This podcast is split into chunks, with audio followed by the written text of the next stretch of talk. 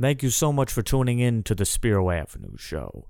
You could follow us on social media at Spiro Avenue on Facebook, Twitter, and Instagram. You can also watch our full episodes and clips and highlights on YouTube. And we would appreciate it if you could hit that subscribe button for us. Anyways, thank you so much for tuning in, and I hope you enjoy. You know, I, I get told sometimes that I, I got to stay in my lane. That's a LaVar Ball thing, right? Stay in your lane. And I've been out of my lane for a while, guys. I got to tell you, and we talked about it a little bit last night with Chris Solari, Michigan State beat writer for basketball and football.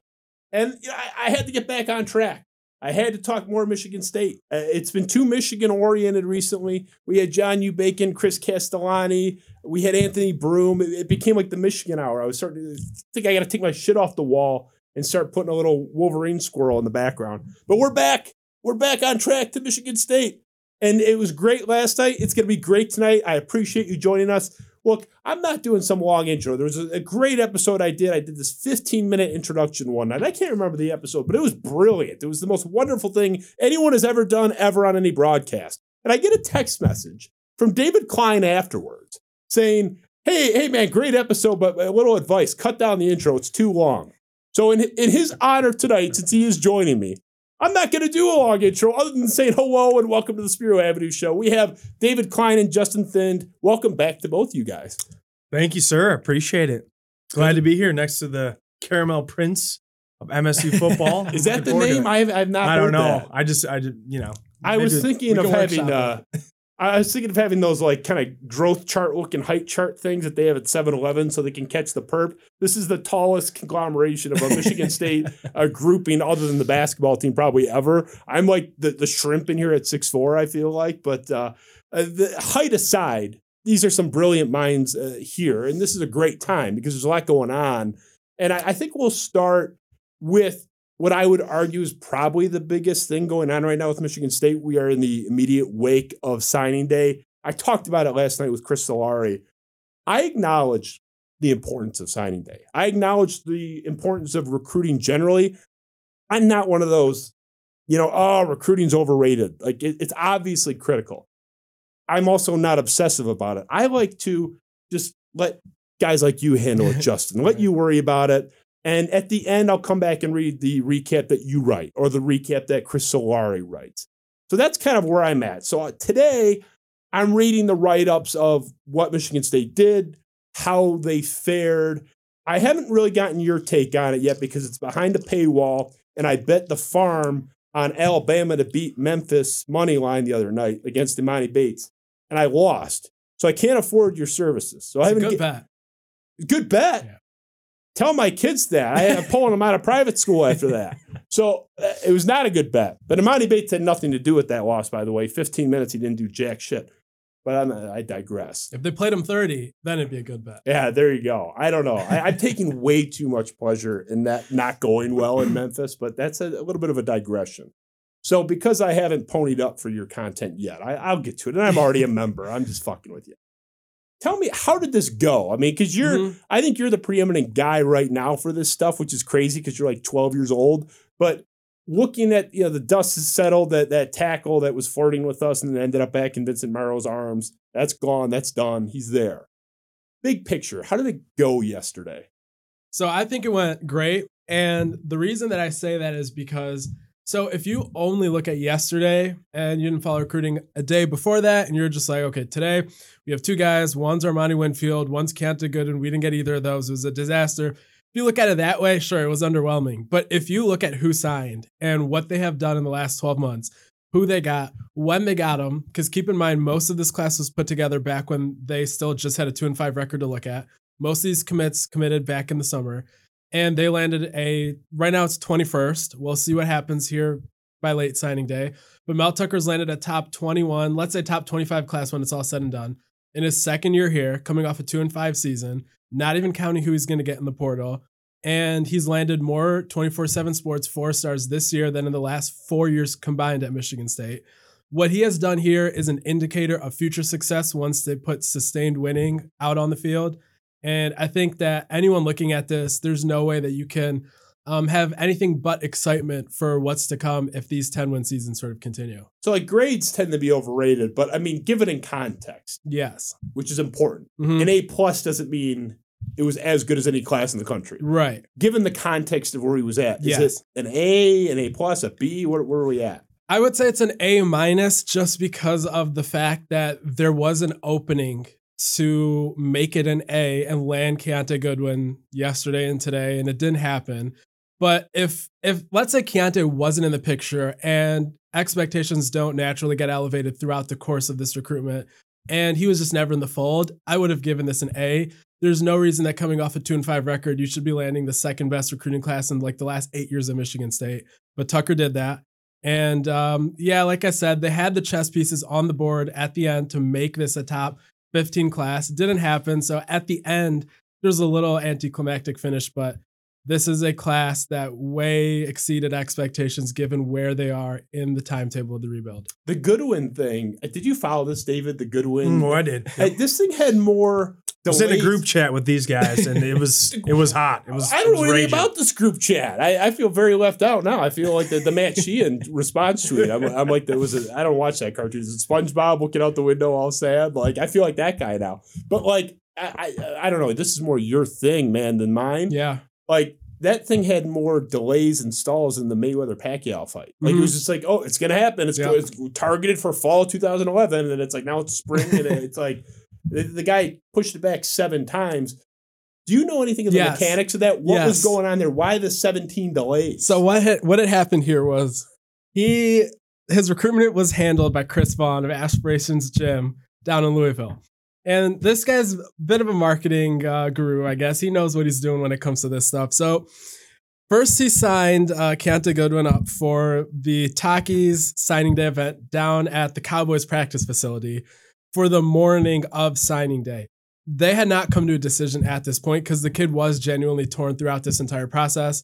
And proof of that is the fact that he took two visits to Michigan State on his own dime before this official visit this past weekend. So the interest there was really genuine. They appeared at this event in Texas, completely undecided, by plan, knowing they had more time in that day to make the announcement with 24 7 and Steve Wiltfong. So they did their early morning sham. Smart move there, got some viewers out of that, built up suspense out of both fan bases throughout the day. Then coming into their five o'clock announcement, which was supposed to be at three o'clock, they still were undecided. But now they had to announce because they didn't want to delay twice on a public announcement. But the kid was still genuinely torn. He was still talking to both coaching staffs. He was uncommitted, genuinely still didn't know what he wanted to do, but he had to commit somewhere. So committed to the school he was already committed to, reaffirmed that commitment, and then still was giving both coaches full opportunity to continue to recruit him.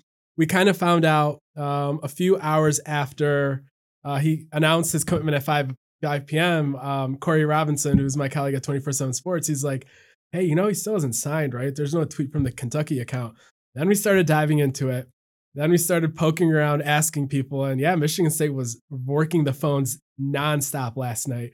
Right after Tucker, Tucker left Tom Izzo's radio show where he tried his hand at the accordion, it, uh, Tucker went back to Duffy Daugherty. These guys were on the phone all night, all day today. Even an hour before he signed, him, Coach Cap, all these guys are working nonstop. At the end of the day, he didn't want to leave home. Nobody was forcing his hand. His trainer that was handling the recruitment, he was all in favor of Michigan State. His mom wasn't holding him back, but just the comfort level of him leaving home, that just could not be that they could not supersede that with any other factors in this recruitment. I don't get the Kentucky thing. Does it make sense to either of you? He lives like 40 minutes away. No, no, no. And Big picture though. oh, I'm not oh, talking about no, this I don't case. get it. No. Because Vin, Vince Marrow is like the, the Jesus Christ recruiter. I, Bulletproof. I looked it up because I felt very petty this afternoon. And I had to say something mean to the Kentucky fans that were like stomping on our graves about this recruitment. It's like, I they haven't won their conference since 1976. I was 11 years away from conception. Like, and that was shared. I, I don't get how Kentucky, every every time I look up, I maybe I'm wrong. You don't but- get it? well, Come on. Is there that much of a bag in Kentucky football? Basketball, I'm with you. Football? I don't get it. Doesn't everyone have a bag now? How is Kentucky have like the ninth ranked class this year? And then next year it's the 12th. Like it's Kentucky. They haven't done anything. it's a combination of of certain things that entice deals to get done, along with the inroads and connections and charisma that Vince Marrow has. So that's why he's he's a guy that schools all over the place. One is it's not just the resources he has, but it's also who he is, how good he is at connecting with people and combining those two elements. And that's why he's one of the highest paid assistants in the SEC. It's why Kentucky has these eight, nine win seasons they shouldn't be having. Because, like you said, I don't get the appeal of Kentucky whatsoever. So uh, he's a unique individual in terms of he is everything you want out of a recruiter and he gets things done. I don't know. If you had to put one on your payroll, equal pay, you take Vince Marrow or Odell Breton Jr.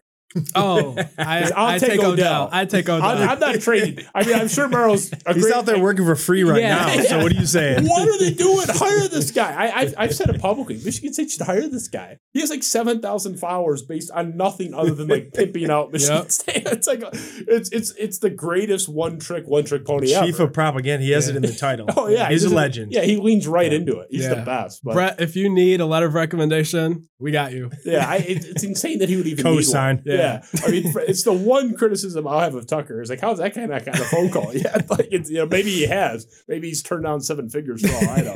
but uh, okay, so this, for those that don't know, I mean, we're talking about I mean, what was he? A top fifteen prospect that's offensive Yeah. tackle. He's a surefire NFL first round draft pick unless he has injury issues. He is the closest sure thing you'll have to a franchise left tackle in college.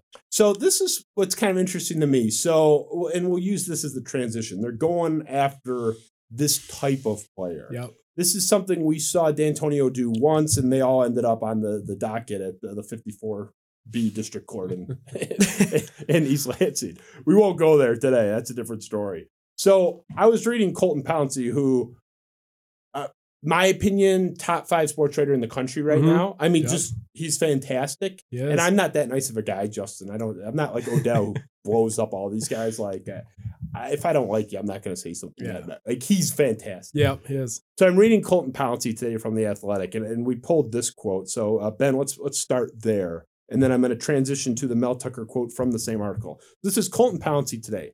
For anyone not used to Michigan State going after high end talent, get used to it. Michigan State will continue to be in battles for these five star players, and the hope moving forward is that it will win its share. That transitions directly into the Mel Tucker quote from the same story. Ben, if we can lose the logo there. Quote, we believe the 23, uh, 2023 class is going to be very strong for us. We already have strong name recognition with the prospects, their families, and their coaches.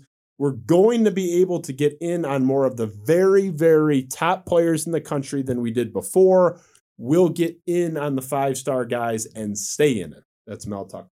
So, look, this is what we were told when this guy was hired that this guy's the this guy's the recruiter. I mean, this he's the ultimate recruiter. He's the ultimate salesman. He's fantastic in this lane.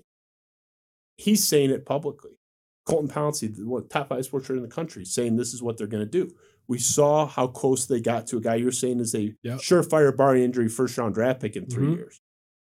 Do you buy that they'll get there? I believe that they're going for it. Do you Mhm. think they can get there? Because in my lifetime, yeah, the Charles Rogers pop up every now, every five years, seven years, surefire top 10 guy.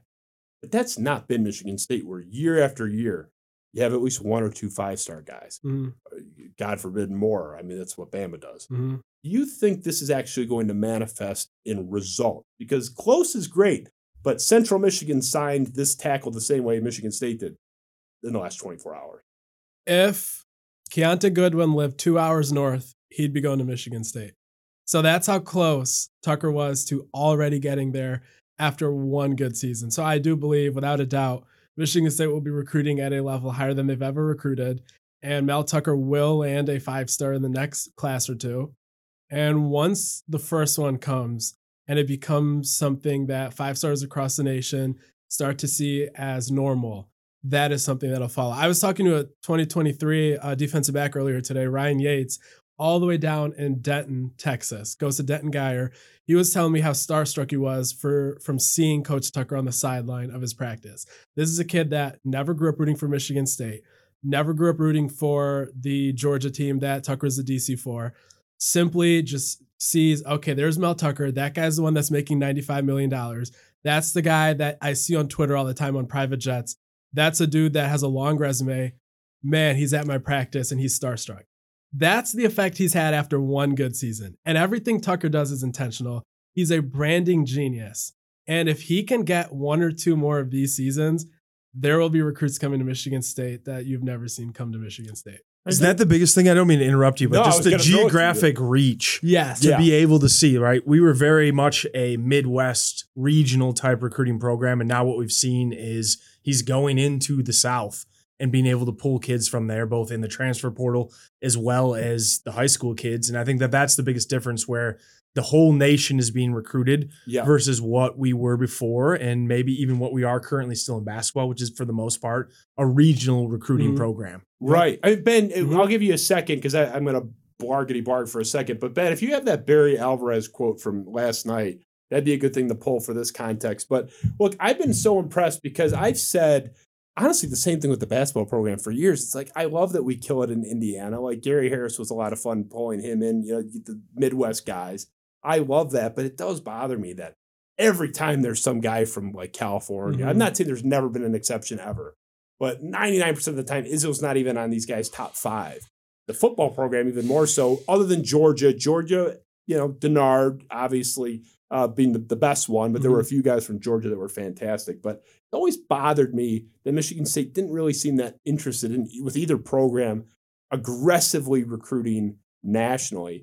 He's there now, right? I mean, that's Mhm. apparent. Yep. And I, I, I think that's where, uh, okay, here's the Barry Alvarez quote. So we talked about this last night with Solari. This is one of my favorite recruiting quotes ever. Barry Alvarez, longtime coach of Wisconsin and was also their AD. Our heart and soul will come from Wisconsin. Our hands and feet Hmm. better come from somewhere else. And that's a great way to put it because it's like, look, yeah, Wisconsin has some guys. But if you want to win Rose Bowls, like Wisconsin was want to do for quite some time, especially under Barry Alvarez, you better be getting guys from Georgia, Texas, California, not regularly, but you better mix them in. Tucker seems to embody that, does he not? You know, point? you know what my favorite fact about this class is? There are more guys from the state of Georgia than there are from the state of Michigan. it's, you- it's unbelievable. You keep doing that, you're hanging Big Ten banners. You get seven, eight guys from Georgia every year, you're set. I know, I know Dantonio is getting lots of guys from Georgia too, but to the point where it is the highest um, uh, state that you're recruiting from, that is unreal. And guys down there love Mel Tucker from a short stint as a DC at Georgia. I've been talking to assistant coaches down there, high school coaches.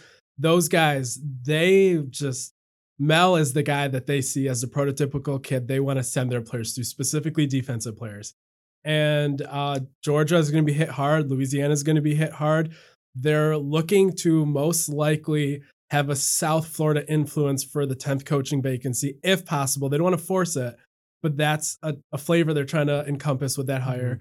So this is a theme that will only accentuate even more as they win. You're on on this rare island where there's very few people that talk to both sides. There's people that are on the uh, Michigan State side. They know how the administration or the football operation works. And then there's the flip side of there's people they're on the high school circuit for basketball. They're on the AAU circuit. They're plugged in there. You talk to both sides. I know you do. What, from your understanding, from having talked to both sides, is the Mel Tucker pitch? I get. I saw him on Twitter. I see him on private planes. That's I can see that. Justin Spiro can see that. Justin Spiro's not getting recruited to play nickel corner for Mel Tucker anytime soon. What what is his pitch? What is he telling? Oh, and his staff as an extension. Of. Yeah, yeah. What what's the sales pitch? that you get what you see at Michigan State. This is a guy, Mel Tucker, when he comes and he sits in. I had a, I had a signee's parent text me this a few weeks last week when Tucker was on the road. He said the Mel Tucker that they saw on campus uh, when they did their official visit was the exact same Mel Tucker they got for three hours in their living room down in Georgia this past week. This is a guy that he comes down there, he comes into your home, and you will never be able to tell he's a football coach. He's a guy you can just sit down for three hours with and have lunch. And that's something that he said that he could not say about any of the other 33 coaches that offered his son. So this is a guy that also then portrays his program in the same way, and people believe it. They know that this is a genuine guy who sat with me for four hours like a regular dude, and his program will have that same family atmosphere and someone we can go count on sending our son there and he'll be comfortable won't get homesick, won't want to transfer. And it's just one of those genuine dude type of things, that vibe that he gives off. So when he says something like, Your kid's going to have every opportunity to play here, we're going to treat him like our own son, we're going to focus on his development. People believe that because of what they've gotten to know Mel Tucker as throughout all these interactions. So the pitch might not be that much different than everyone else, but the effectiveness comes from the persona that he has built up through his interactions with them. He's sheer force of personality, right? Mm-hmm. So he's a genuine guy. Yeah. He's not going to go down south and I don't know what coach would ever do this, but like pretend to have a southern accent, because nobody would ever do that. But you know that may be a cartoonish example. Yeah. but yeah, I know. Yeah. But the Brian Kelly thing. Look, for the record, I think Brian Kelly's a hell of a coach. Uh, There's probably not ten better in the country on the national, the college level. Uh, If you have Mel Tucker walking into your house, and then Brian Kelly's the next day, like just the guy, take the Mhm. program out of it Right. how do you how do you go to Brian Kelly? Like it, it just the to me, Mel if you're a kid, I mean, Mhm. I get it. Maybe the dad will like Brian Kelly more, Mhm. but if you're a 17, 18 year old kid, 16 year old kid, Mel Tucker's got a lot of, uh, uh, for lack of a better term, kind of sex appeal. Like the like Swag is probably how we'd say it. yeah. swag. Yeah, yeah. Just he's got he's got a lot of uh, a lot to sell Mhm. just to a kid. I just I'm so impressed with what he's done. But you're you're a buyer in this stuff. You, you're you're the expert in this lane, but just David, who's more of the the basketball side of the, the expertise, you're kind of I'd say at my level on the football side. Aren't you pretty optimistic? Big picture, because we get made fun of, like the the Royal Michigan State. We we get made fun of for like buying into this stuff. Mhm. I'm a buyer. I think he's actually going to have this this program in the college football playoff and not lose by 100 points. Yeah, I think when he came out and said that he thinks that Michigan State is capable of winning a national championship at here, right? After Yeah. what we've seen and you know the experience that we had the first go around in the college football playoff, which did not go obviously as we hoped. Um, but I think the way that he's carried himself and how he's spoken is what he truly believes. Like he's not putting fluff into the fan base. He thinks that they can win, they can make another college football playoff, they can win a national championship here. And he's starting to go out and do it and it's going to be built brick by brick. Um, but i think that this was obviously a very good start. I just like that the administration ponied up and we we we're finally sitting at the big boy table and that's the thing that maybe i took away the most. It's it's the money that they were willing to pay him but also to pay the assistants for the upgrade to the facilities. Like for so long michigan state's been on that second tier and to say like no you're not going anywhere we're going to pay you for 10 years and 90 million dollars like you're not going anywhere. Like I, th- I think that that was just a step up to the plate moment for the entire program and the university in itself and i think it really changes the way that michigan state should be viewed nationally and a lot of people are pushing back on it because they don't want to see us at the table so mm-hmm. I I think all around, I'm I'm very very excited. I'm I'm bought in 100 percent on that. Like you said, I'm more of the the basketball guy than the football guy. I'm getting my information from Justin and everybody else, but I'm, I'm in for sure. Yeah, it, it's just it's so exciting and like and Michigan State the institution got us about 65 70% of the way there in terms of the money 75 whatever it is I haven't done the math. Yeah. And then, you know, the boosters came in and pushed them over the top, but if Michigan State doesn't make that initial commitment where he was the 11th highest paid coach in the country without any phone calls to Ishbia or St. Andre, then they're not in a position to give him the raise and go with their hand out to you know those guys. So they get credit both those guys, right? Oh, yeah. stepping up to the plate Yeah. and to be able to have backers in the university to step up and say, "We're not letting you go anywhere because we know what the eventual outcome of you Yeah. sticking around is." I, I think that was a huge thing too. So credit both of them for Yeah. Yes. writing the check to knowing that this is best for the university as a whole because the way that the you know university works is a trickle down effect the money comes in through the program and what they paying out is going to come 10 times down through the program over the years that he's a coach so The increase in applications just from beating Michigan was a huge boost to the university as a whole. So it all goes hand in hand. Yeah, and I hate like the fuddy duddies. Someone tweeted at- at me a couple days ago, like that money should be going to the science department. It's like the the science department doesn't generate any revenue. Like I, it, they are funded. They're very well funded, by the way. Like Michigan State's an incredible research university. I hate the fuddy duddy stuff. I'm all on board. Everything that they're doing. There's Mhm. nothing that I don't like what they're doing. Yep. So I think um the uh who was it? Cowherd. It was Colin Cowherd. Came out and said they're you, the big boy table thing. They are going from tier two to tier one. I don't know, Bama. That's probably a little ambitious, but I think they can regularly be every third year, either in the playoff or one week to go, one game to go. They're on the doorstep. I, I think that's highly attainable. Is that right? Do you remember what Clemson was before Dabo Swinney? They were a lot worse than Michigan State's been uh, the last 10 years, other You- than the, the lowest of the low. You know what blueprint Clemson followed to become who they are? They found a little bit of success. They recruited like crazy, kind of like Mel Tucker's doing now. And once they got near the top, they put tons of money into their Mm. program and Yeah. made it a sustainable program. That's the blueprint that's that they're trying to follow here. So you start to sniff the playoff and then you double down one more time. They have a huge facility coming out pretty soon. You can start to follow the Clemson model and not be a blue blood, not be a powerhouse, and transform yourself into one throughout that Clemson model. And I, I don't want to give a number of how many playoff appearances I think he can get. Plus, it'll it'll drastically change if there's an expansion. But the blueprint is out there now. Do what Clemson did. Do what Dabo Swinney did, where you just get every penny you can at the first sign of success, and you can build a sustainable winning power in this era of the arms race. And say what you want. Look, I have a painting of Mark Dantonio commissioned on my wall. I have two giant pictures of him on my wall. So love Mark Dantonio. But the program, the university as a whole, Dantonio's era was a half measure. Not in terms of him. He was fantastic, but the investment in the program, the facilities, the money particularly allocated to the assistants. It was a half measure program financially. And with that half measure, they got, uh, they're arguably the best team in the country in 2013. They got to the college football playoff in 2015. They derailed two undefeated Ohio State teams that were the favorites or co favorites in Vegas to win it at the time they beat them, once at a neutral site, once in the horseshoe.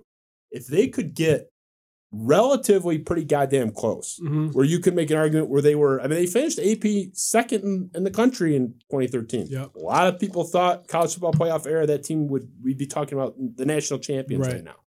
If they could get there, not half ass is selling them short. They weren't half assing it, but they weren't doing it like this. They didn't have this many chips in the center.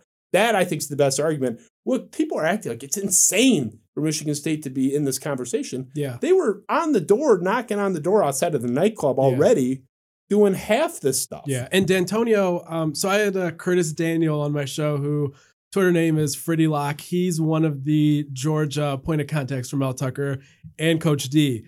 He said that when Coach D and him talk about their efforts with donors now, present day, one of Dantonio's regrets is he did not get everything squeezed out of the lemon back when they were at the top. So Dantonio's now like fully on board with helping Tucker get this money because he knows he kind of missed out on some opportunities back then.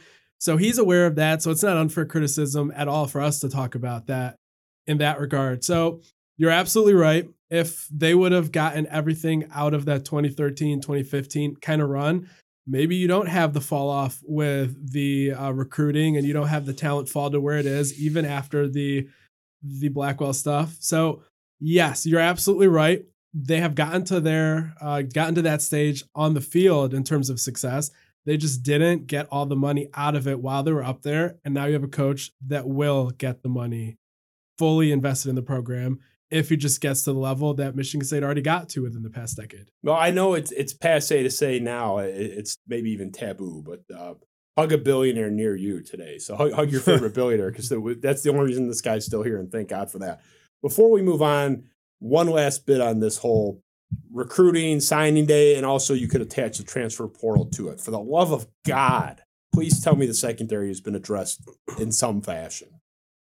Secondary is in the prog- process of being okay. addressed. you're, you're finishing up. You're So- sitting the host no, no, no, no. So, so right I'm now, going back to the bar. I'll be back. yeah. So right now, uh, I think they're shooting for seven or eight total transfer uh, additions. They've gotten four, and they're actively looking for cornerbacks, offensive tackles, maybe another defensive end, maybe another safety. But that is what their primary target is for this last half of the portal class. Along with I love the defensive back pickups they got coming out of high school. Not all of them will play as freshmen, but I believe there are about three guys that will play. And Charles Brantley in the last year's class was a guy that Mm. I thought would play right away. He was banged up for most of the year, so we didn't really get to see what a true Charles Brantley freshman season is like. But there's a guy in this class, Caleb Coley, three star from Georgia, which if you know me, that's all you need to hear. Three star from Georgia, you're you're perfect. That's that's solid. So he's a guy that I think will have a Charles Brantley kind of freshman year or better if he's healthy. So right now you're already looking at Charles Brantley uh, at one side of corner, maybe Caleb Coley, but you don't really need to rely on him.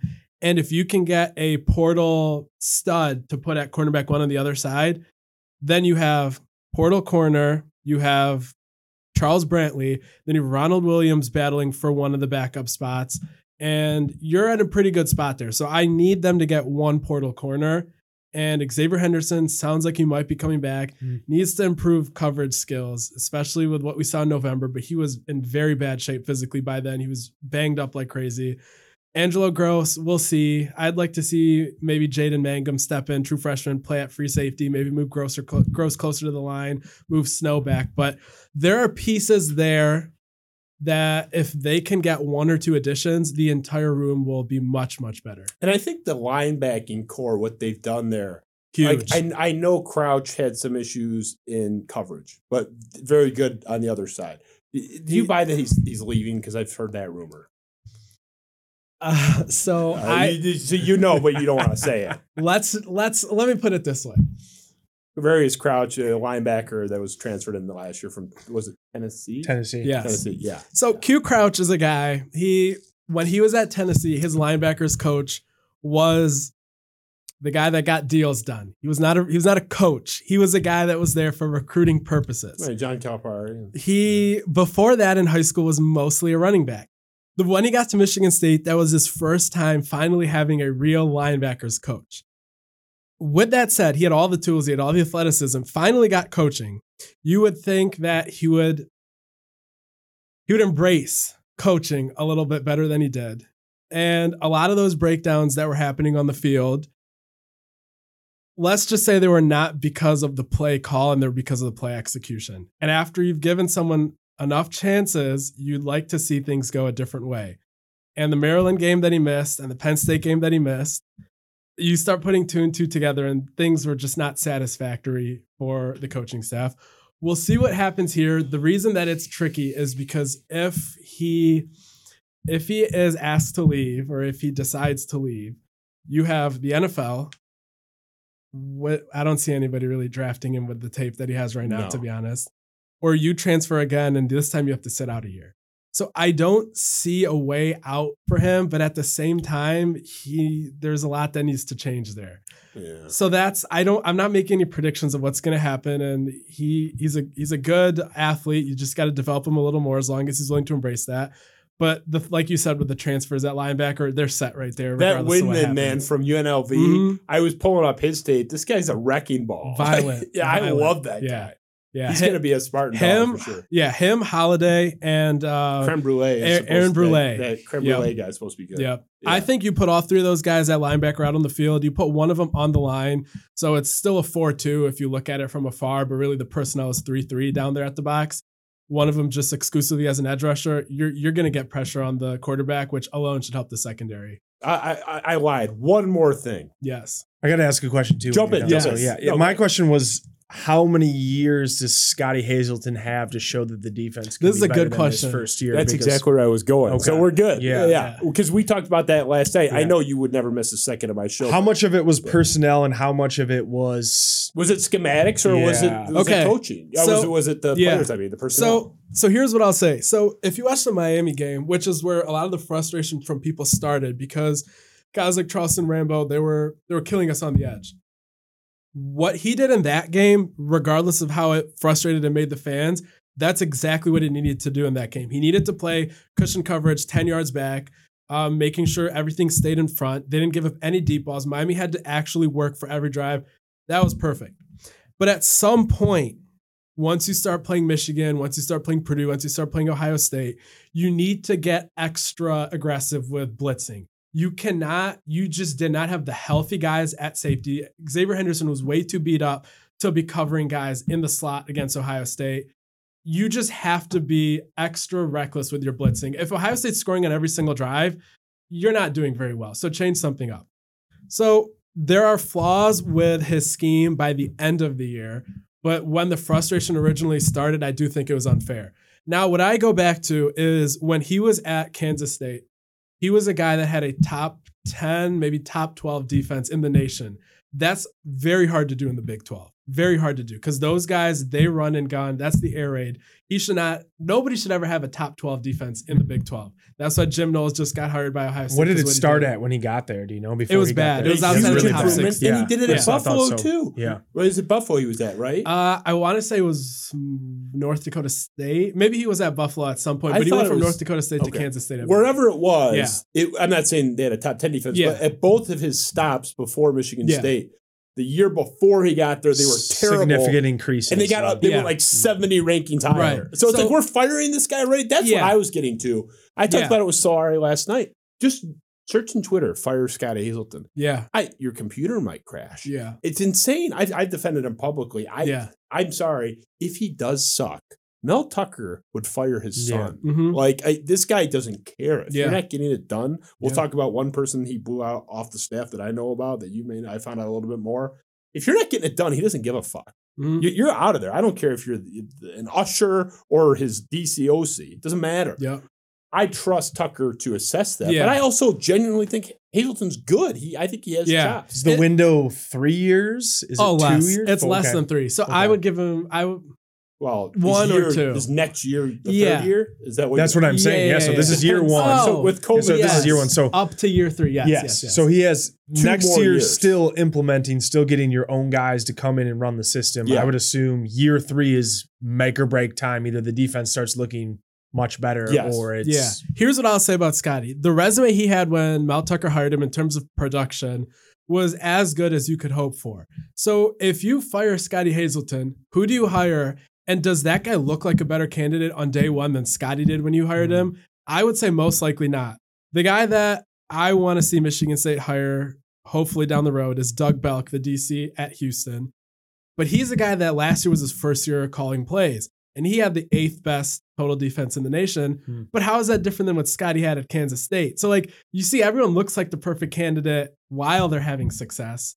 But you give them Chester Kimbrough and some of these guys, they don't have such a good season. Everyone looks, they don't look the same. So Yeah. he needs another season. Um, I don't believe they had the 130th best talent wise defensive backs in the nation. So there's some valid criticism there.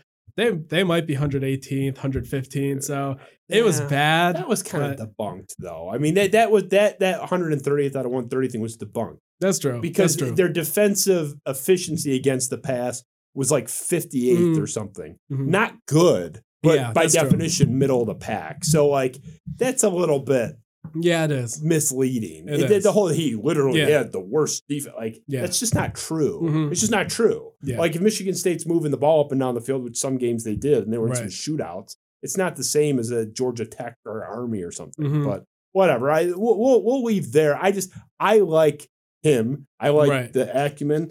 I didn't see anything. I'm not saying there were no qualms. No Mhm. coach is perfect. But I didn't see like, oh my God, Scottie's been blowing this entire third quarter. Right. What is he doing? I didn't Yeah. have that moment. And I actually Yeah. had some moments like that with Narduzzi, who I always defended, Yeah. but and everyone wanted him gone. yeah. So we'll move on. Mhm. I want to talk to uh, uh, talk about a topic that's sad for me, frankly.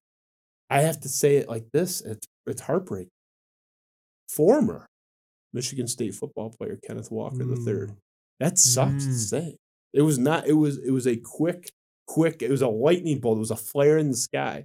He was not here even a full year. January sixth, he commits. Uh, famously, the same day there was an insurrection at the White Mhm. House uh, or at the Capitol. Excuse me. Mhm.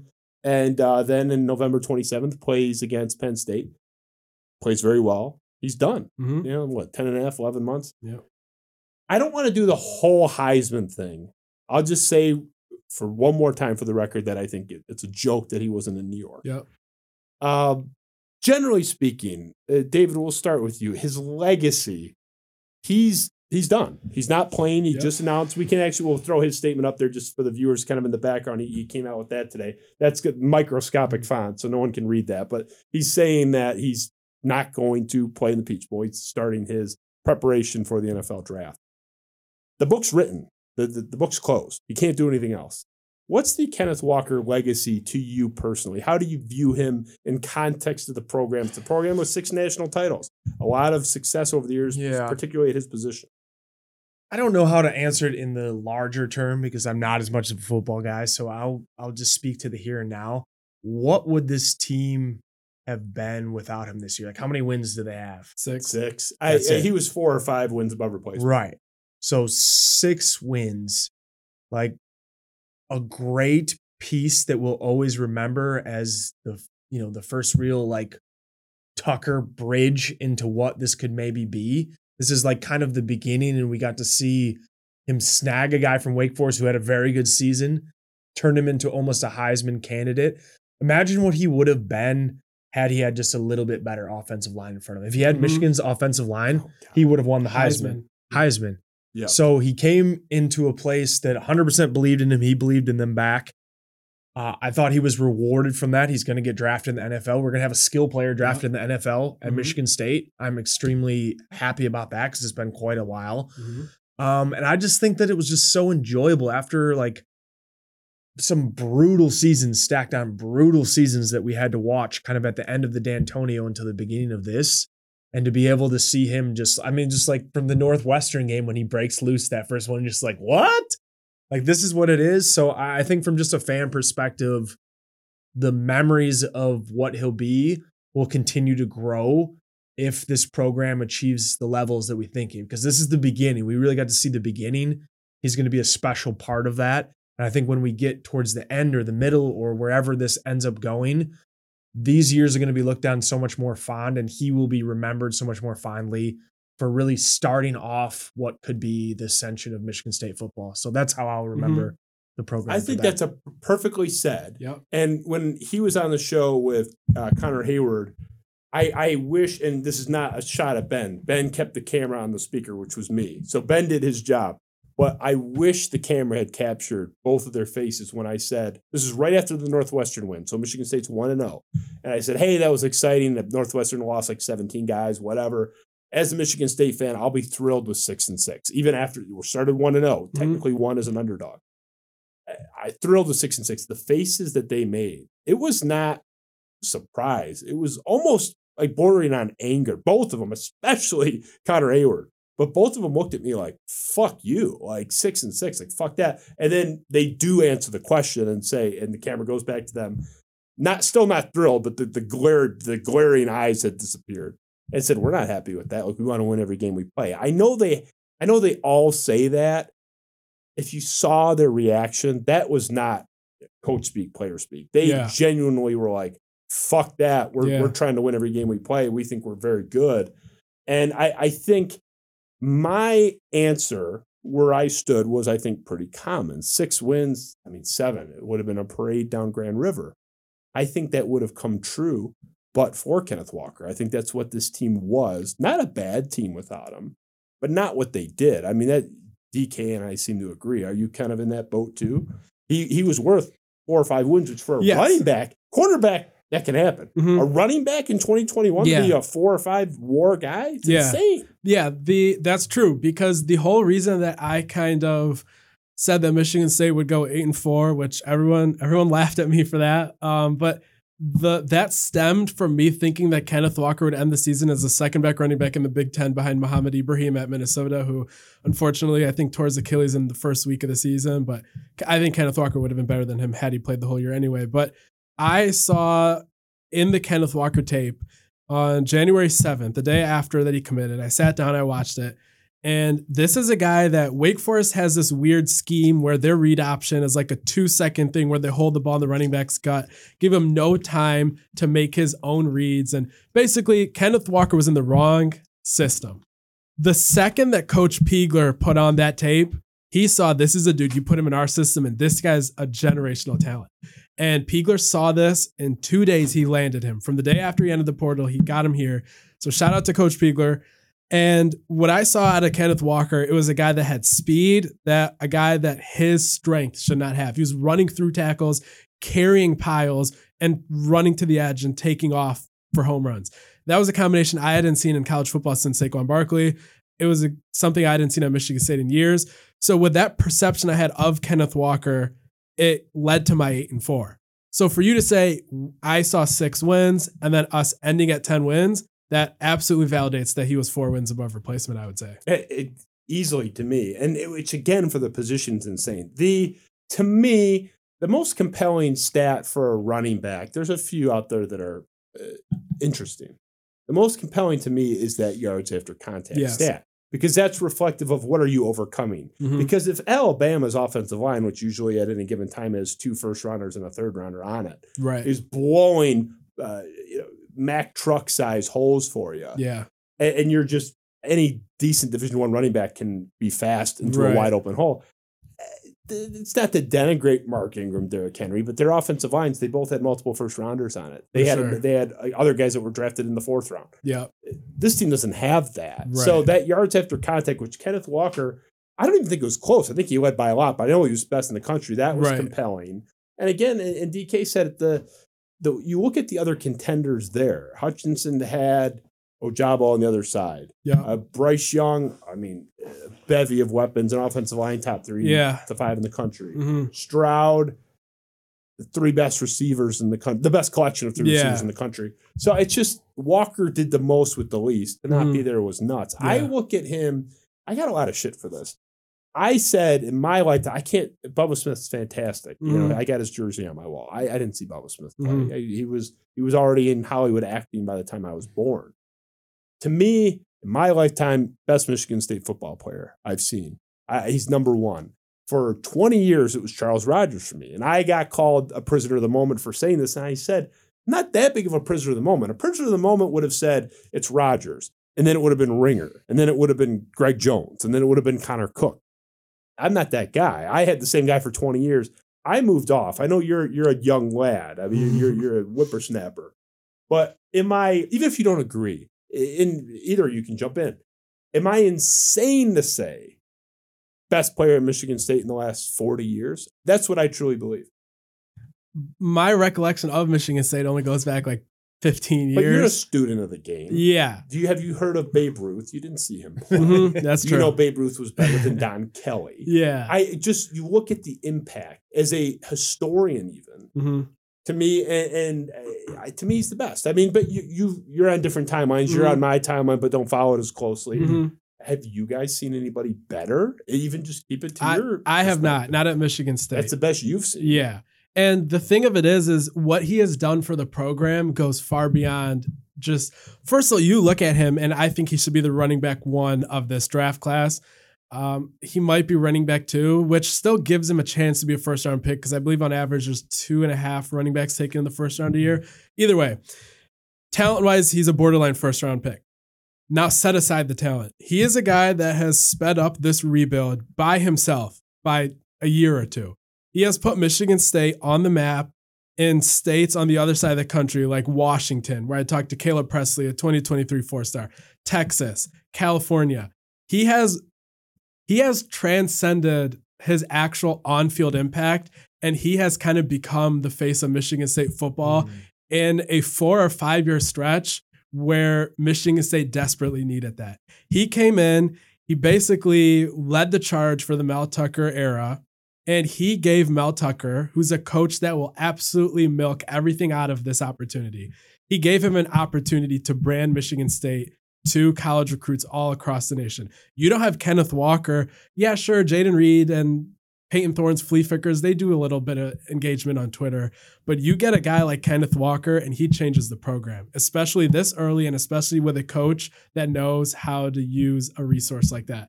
So, a lot of what will happen here at Michigan State in the future, especially with their efforts in the portal, you can directly give credit to Kenneth Walker for that. And he has, I don't want to say changed the program, but he has elevated the program and he has dramatically helped this rebuild. He's he's a fast forward button. He's a huge Yes, fast a button. huge Mm. fast forward button. Have you seen anybody better? And you're uh, you're you're my age. You're 34. I mean, Le'Veon Bell was pretty special, but yes, not better than Kenneth Walker though. I mean, not by any measure. No. Yeah, it's just I have it- to see at the NFL level a little bit. But he's saying in college, well, just strictly well, college. college. Yeah, I mean, Charles Rogers has been my number one for 20 years. There's Yeah. been a lot of Spartans that did better in the NFL than Charles, you know, you know, but just purely college. Yeah, yeah. I, I mean, he's the best I've seen. And here's what I don't think is debatable because I, I think the Charles Rogers thing is debatable. I don't think, oh, it's obvious it's not Charles Rogers. What is not debatable to me, and I don't even want to hear a debate, and you can cross in the basketball, hockey, or you pick the sport. There has never been in the history of Michigan State, we can go into the 60s, someone that had this type of impact in one year. Wasn't Jaren Jackson. Wasn't Deyonta Davis. Magic Johnson was here two years.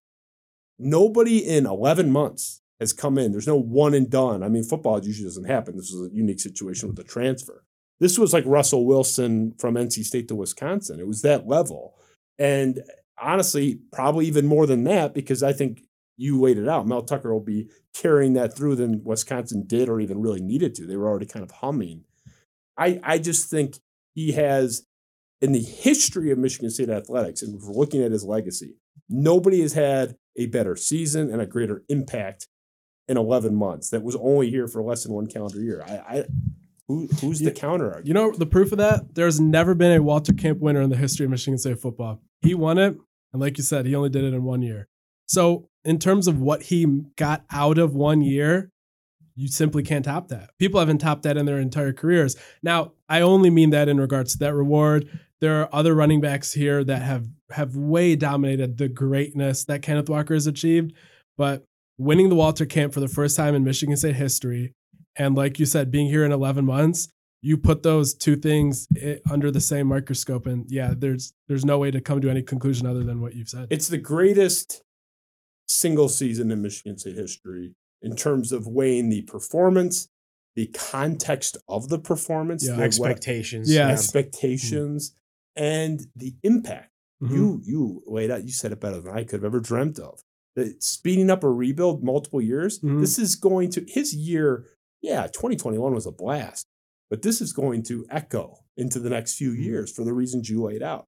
To me, his legacy is the greatest Michigan State football player of the modern era. Whether you want to cut that at post 65, some people say 1970, wherever you want to cut it.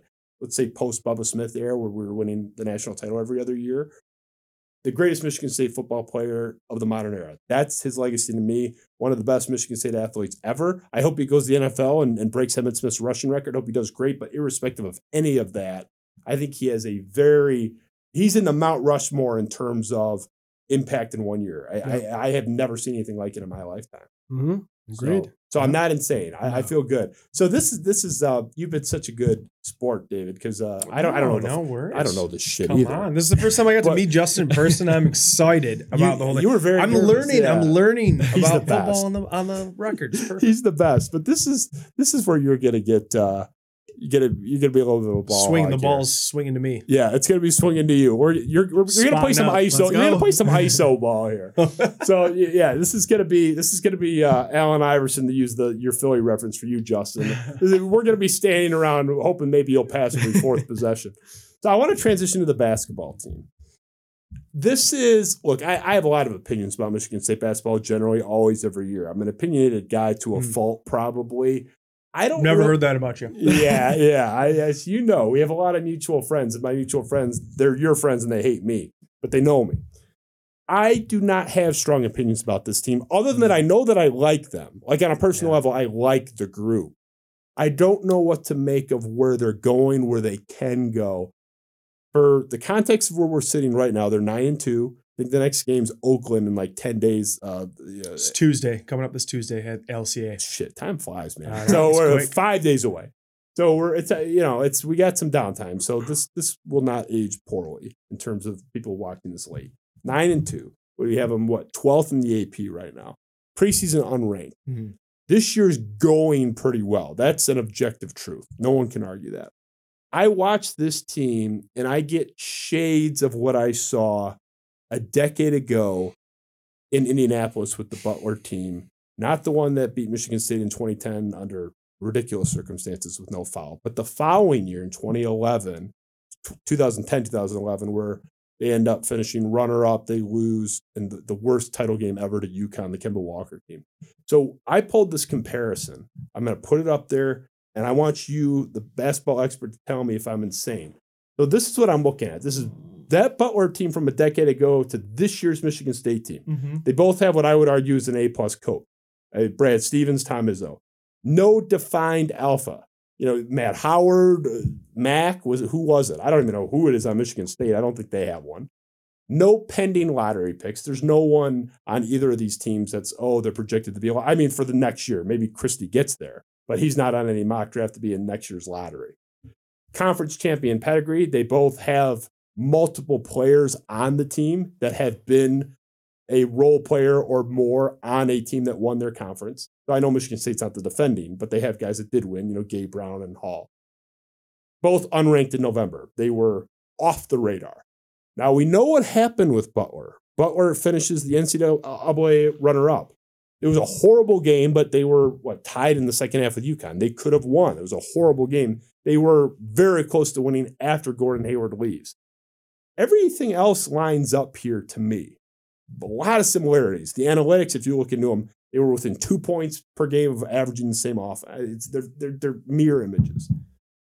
Do you see any potential for this team on the right, that Michigan State team, to mimic the performance of the left? Not saying you're predicting it, but Yeah. ceiling. We've already What- bought tickets to I- Louisiana. Just. Well, I- listen, NOLA, NOLA's a great place. I think it's I'm better just- than Vegas for the record. I'm clarifying though. Yeah. I'm not saying you're predicting it will happen, Yeah. but in terms of ceiling, can they get there? Is there a road for this team to get there? I got to see a little bit more, right? We got to see against some of the stronger opponents that we're going to see during the course of the conference. I want to see what they look like against Illinois. They only play Purdue once. It's at home towards the end of the season. I think OSU is twice, if I remember that correctly, once towards the end of the year, but I think they play them twice. Illinois, they play twice. So I want to see what they look like at, against the top of the conference before I'm making some sweeping generalities about it. I think it's a very, very good start. I think that they have done everything that they needed to to begin the season. If I was looking at what they had for the matchups, I would say in my mind, nine and two is what the ceiling for that was in the early part. I did not think they were going to beat Kansas game one. I thought Kansas is a national championship contender. I think that they've shown that. Um, you know, the Dayton loss aside, which was a little bit, you know, whatever. We've seen a bunch of teams during the course of this season so far get dropped. I mean, we watched Purdue basically rise up to number one and they're congratulating. They had like a, I don't know if you saw it, but they had like a video thing where all these guys are congratulating. It's the first time that Purdue Yeah, had been number one, and they lost to Rutgers the very like the very night that they did the video. like so five hours. yeah, I mean, it was it was almost too poetic, and I think that that's what we've seen. I think when we originally looked at the beginning part of this general landscape for college basketball, I would say there was maybe two or three teams that you thought were kind of near the top. You thought Gonzaga, maybe Kansas was in that mix.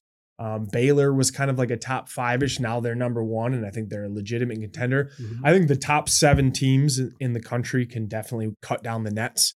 Uh, Arizona's part of that mix.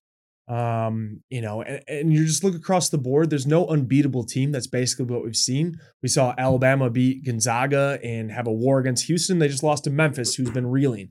So I think that the way that you look across all of college basketball, there's, in my mind, not an unbeatable team. Michigan State's playing unbelievable defense right now. They're top six in the entire country. I did not see this coming. I thought the offense was going to be better than the defense, which is funny. I, I've always believed in Marcus Bingham being a true paint anchor for this team. I have been pounding the drum for like three years on it, and I've been laughed at. And it finally is coming to realization. And even for what I've seen, maybe I didn't even see this version of 10 and 8 type guy capable of blocking three shots a game and really, you know, holding it down on both sides of the paint. I just think if you look at all the pieces across the board, they fit. This team likes each other, which if you're looking across just down the road at Ann Arbor, I don't think you can say the same thing. And we can talk about that a little Ooh, bit. That's but interesting. yeah, I, I think the chemistry is on par with as as many teams that we've seen all across the years. I think chemistry and do the pieces fit is 85%. You need the talent, don't get me wrong. But if you have the talent, do the pieces and the chemistry work out? And for this team, it is. So I want to see it against better quality teams, and we've seen it against you know UConn, Loyola, both very nice wins. We kind of got blown out in the second half against Kansas and Baylor, both two top five teams. So I'm not like overreacting to that. But I think that as the conference continues, if they continue to rack up wins against quality teams, this is a team that can be more than a second weekend team, which is what I thought they were coming to the season.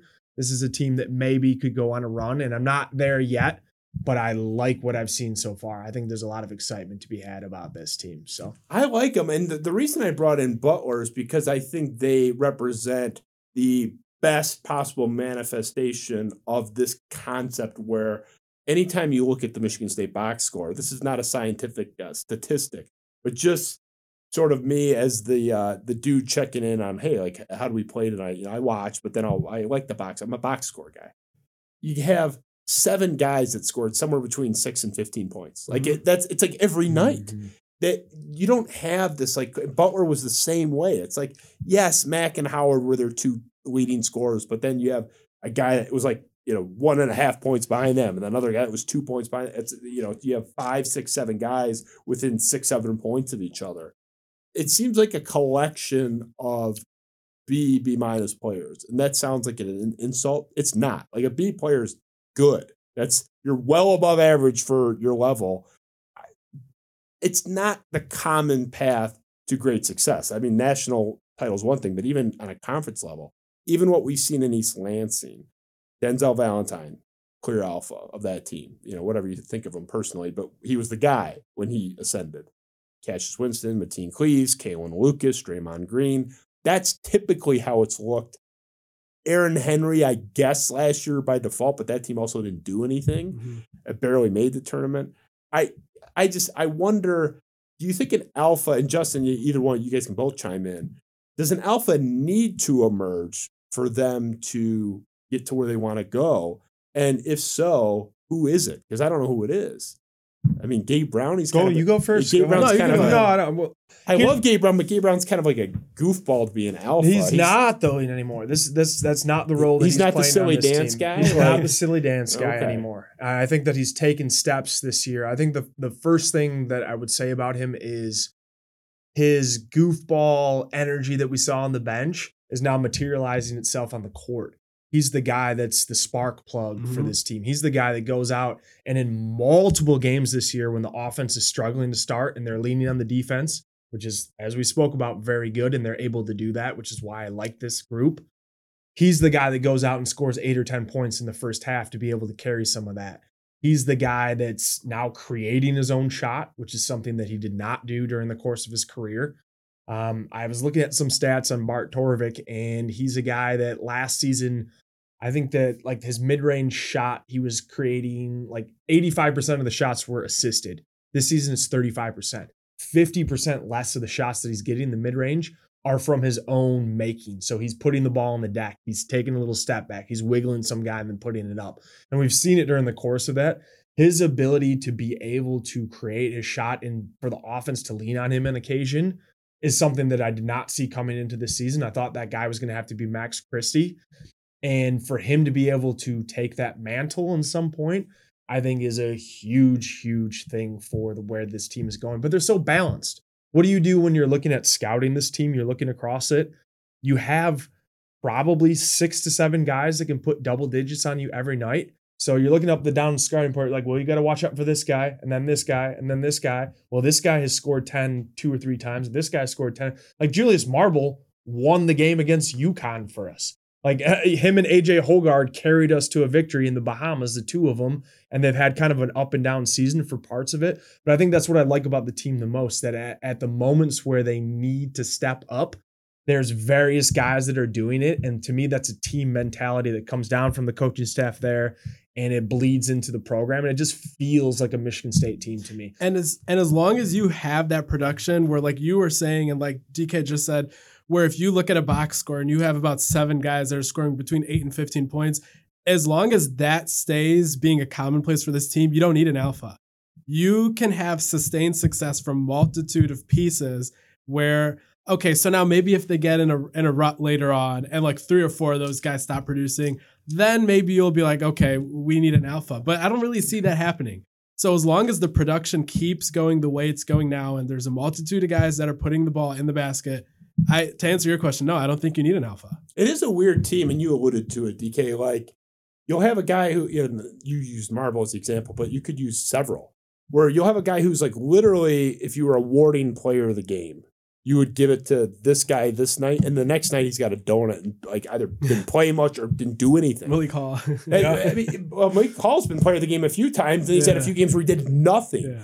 Cassius Winston didn't have any games when, Right. Uh, by the time he was a junior. They did nothing. Denzel Valentine's senior year, he had games that were better than others. He didn't have any donuts or four point games. I, I just this is a weird team, and it's not a criticism. It's not like weird in a bad way. It's Mhm. just it's an outlier from how it normally looks, not just for Michigan State, but for good teams generally. So, I mean, you guys seem to be on the same page here. I don't know, but you guys seem to agree. They really don't need one. Is there? You, you don't think like you're in the Elite Eight? You're in that. You're in that Duke game from a couple years ago. It's it's, Yeah. a, it's a mimic of that.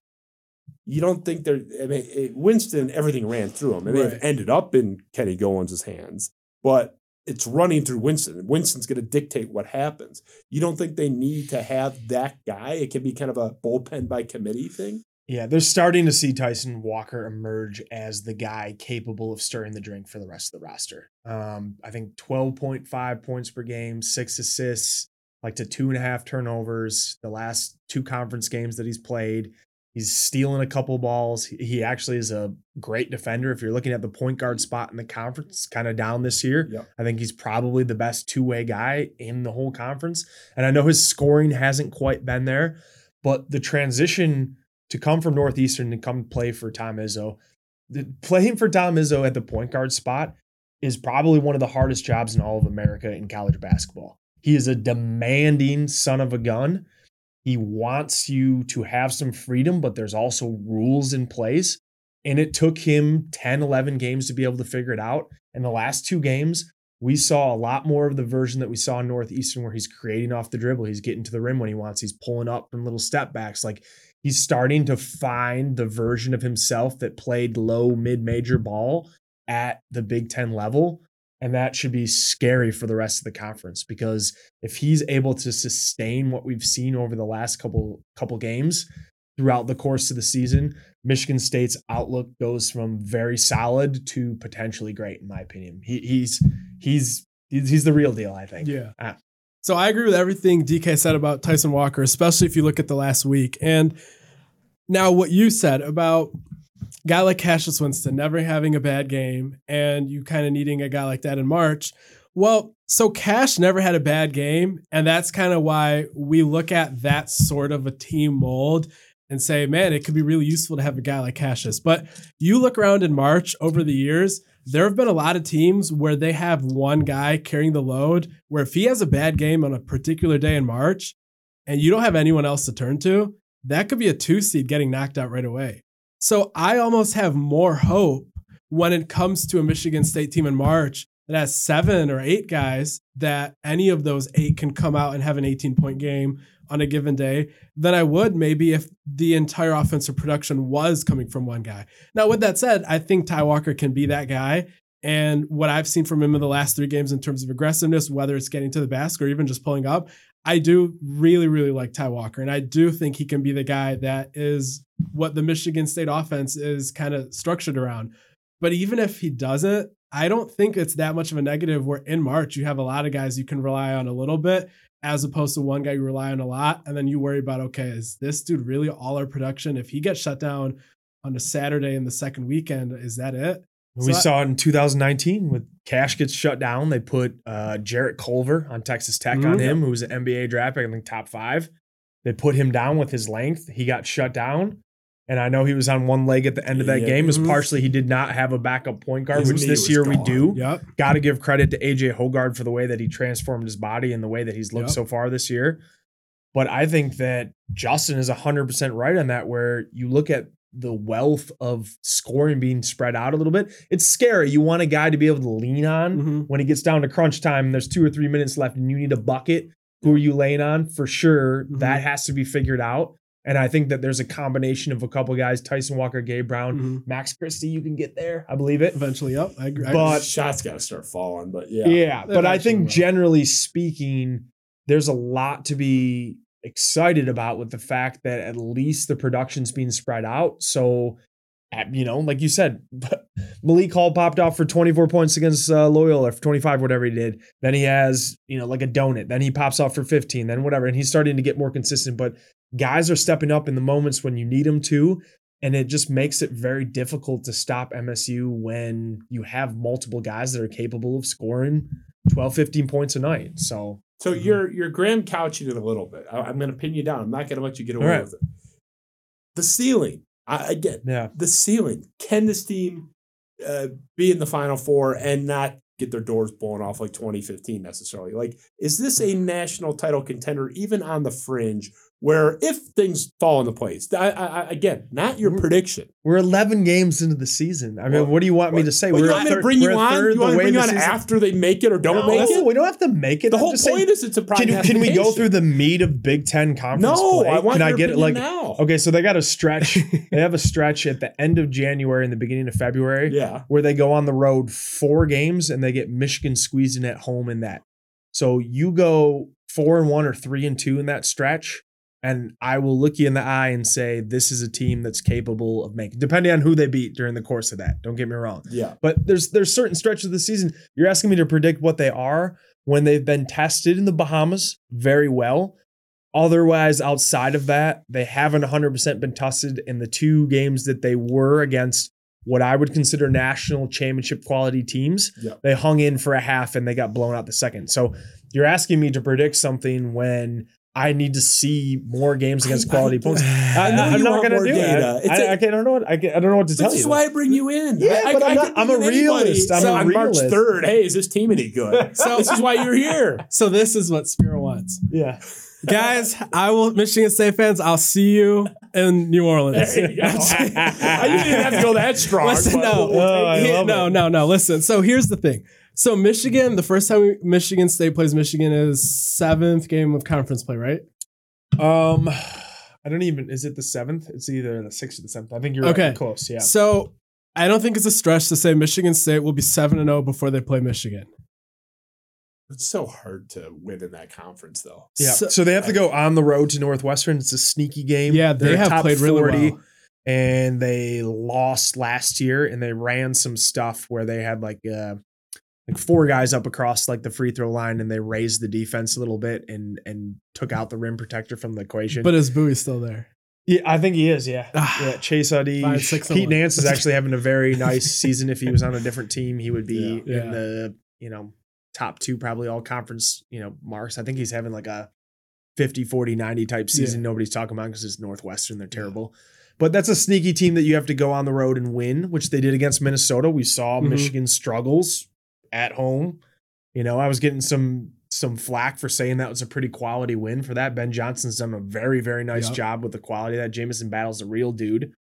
Um, so I don't know. You know, So yeah, so I guess the reason I what I was kind of getting at was they could start six and one or seven and zero going into that Michigan game, and what Michigan State has accomplished so far is great, but they have done it without the Max Christie I expect to emerge.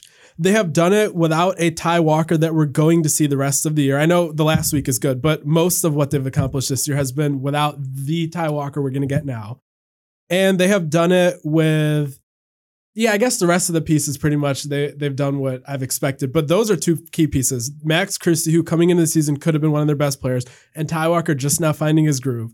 And they have already been the best. Uh, are they number one in KenPom on defense? no six. Okay, so Yeah, they're a that's top. They're a top top 10. six. They're a top six Very good. defense. They have done it without those two pieces in some form or fashion, which I believe they'll have going forward now. And they're already nine and two and twelfth in the AP poll. So what they have accomplished now is great, and I think they'll be a better team throughout the rest of the season. Obviously, injuries are a concern, especially when you're banking two scholarships for some reason. But but if, if Justin wants to touch on that. oh, I can go I can go on that rant for a while Sneaking in that little shot. but but yeah, so like that's that's where my hope comes in is I can see them being six one or seven and going into Michigan, which you're already on a good uh, you're making good progress to a top three seed if that's the kind of start you have in Big Ten play. And I just think this team will only be better from here on out for the reasons I mentioned. And the Big Ten, anybody's beatable these days, like DK was saying earlier. So everything is in front of them. This team is not close to peaking yet. And I think that they have a chance to get a pretty good seed heading into the tournament. And if you have a team that's well rounded, you can make a run. Now, things need to go right. Like I said, injuries being one of them. But The, the, the pieces are there. bracket's That's true. huge. The bracket's Yep. huge. Yeah. But the pieces are there to have a ceiling where you could make a Final Four. Well, But you I do think need that to the, see the stuff. floor of what I saw this team being is already higher than what I expected. Let's say let's start. oh, with I that. agree with that. Yes. I 100% agree with that. Yeah. I'm trying to pull up the what seed was Butler in that tournament because they, they were what fifth seed, sixth seed. They were not. Uh, yeah, I'm not sure. they were they were not like a hot shot. So I think that it's important for Michigan State to stay off that like I'm trying to think like the five six the five six plays it. So if they end up being a three or four seed, which I think that the way that it's shaping up, it's gonna be. Butler Wow, was, from Butler was an an eight. I thought they were like sixth, eighth. Wow. I was just looking it up, but Yeah, so they had a, a uphill battle to be able to make that. Yeah. But I generally agree with him, Justin. What Justin was saying in terms of uh, eight we, seed. we've right. Seen some of the floor of this team and the ceiling's still out there. And I think that's the exciting part, right? Yes. Like a couple of the guys haven't played up exactly to that. And maybe we should get into the Max Christie debate because I'm sure, at least for me, I've had DMs, I've had people messaging me saying, like, what's up with the shot not falling? What's going on? I dug into it. I watched all the shots that he's taken over the course of 11 games. I still think the jumper's 100% pure. It does not look to me like he needs any type of like tweak in the mechanics. I think that what we've seen from him so far is a little bit underwhelming from what we thought coming into it. But I also think that there's a juxtaposition if you look at what Jaden Akins went through his last year of high school competition Mhm. versus what Max Christie did. And I think that in a certain regard, Jaden Akins had a, a benefit for getting kicked off that EFC prep team because he wasn't going to learn the defensive principles. He wasn't going to learn a role. He came from a Sunrise Christian team where I'm sure that you you guys aren't that familiar with it, but Kenny Chandler is at Tennessee looking Yep. like uh, One know, of the best players in the country. Yes. Loaded. Kendall Brown's at Baylor, winning program. Uh, Zach Clemence is at Kansas. He's going to have a very good role and be a very good player for a long time. They had guys up and down the roster that were playing high level D1 basketball. Akins came in late into the game. He had to simulate to a role. And what we saw in the beginning part of the season is very similar to what he had when he was at Sunrise Christian. He was coming in where before he had the ball in his hands all the time. They're asking him to play off the ball and they're saying, We need your hustle, we need your energy, we need your defense. Luke Barnwell is the coach at Sunrise Christian. I think he's done an unbelievable job with that program. And Akins came into this prepared because he's seen athletes that are bigger, stronger, longer, faster. And it's not any offense to the decision that Christie made. He decided to play with his brother. He decided to stay in the Chicago suburbs. He was playing the center spot in the 2 3 zone for most of his career. He, he hasn't had to play defense before in his life. Now he's he's asked to be sh- making shots and creating shots against much better athletes, and it's going to take a little bit of time. And I think that there just needs to still be a little bit of patience because he's learning on the go. I don't know if you saw they had like a Spartan Access where he was talking about what he was been doing during the course of the season. He's watching an hour and a half film like a day. Like this guy lives, breathes, eats basketball he's going to figure it out. His mid range game is still very solid. He's shooting above 40% from that, most of which he's creating on his own. The three point shot's not falling. If he was shooting 35% from three, we would have no complaints about it. He's just not hitting some of those shots. They're going to fall. I believe it. He's struggling a little bit to get all the way to the rim and finish. Um, but I think overall, if you're looking at what he's capable of becoming for this roster, that's maybe the most exciting part of the whole thing. I thought coming into the season, if Michigan State didn't get the A plus version of Christie, they were going to really struggle on Mhm. offense. Yep. That definitely. hasn't been the case. He's really been like a C plus version of what I think he can eventually be.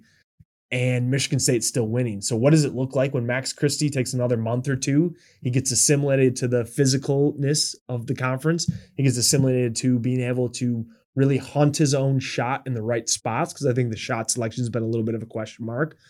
Um, but all around, I, I think that there's nothing, nothing but optimism that should be looked at for the roster, particularly when you're looking at what he can eventually become for this team. The thing that's most exciting about Christie for me is when when I was kind of thinking about what is Max Christie as a freshman, what can he do coming into the season, I had huge concern because of how you said who he played against his senior year. I had huge concern for how he would be on defense. That is not good. the case. Yeah. The- this dude has played much better defense than I thought he would. And if now our biggest complaint about Max Christie is a shot, which people that have that have watched Christie play that watched him in practice, they said this is one of the best shots, one of the best strokes they've seen in, in years. So if that's your only flaw of Max Christie's game, and it's not the defense.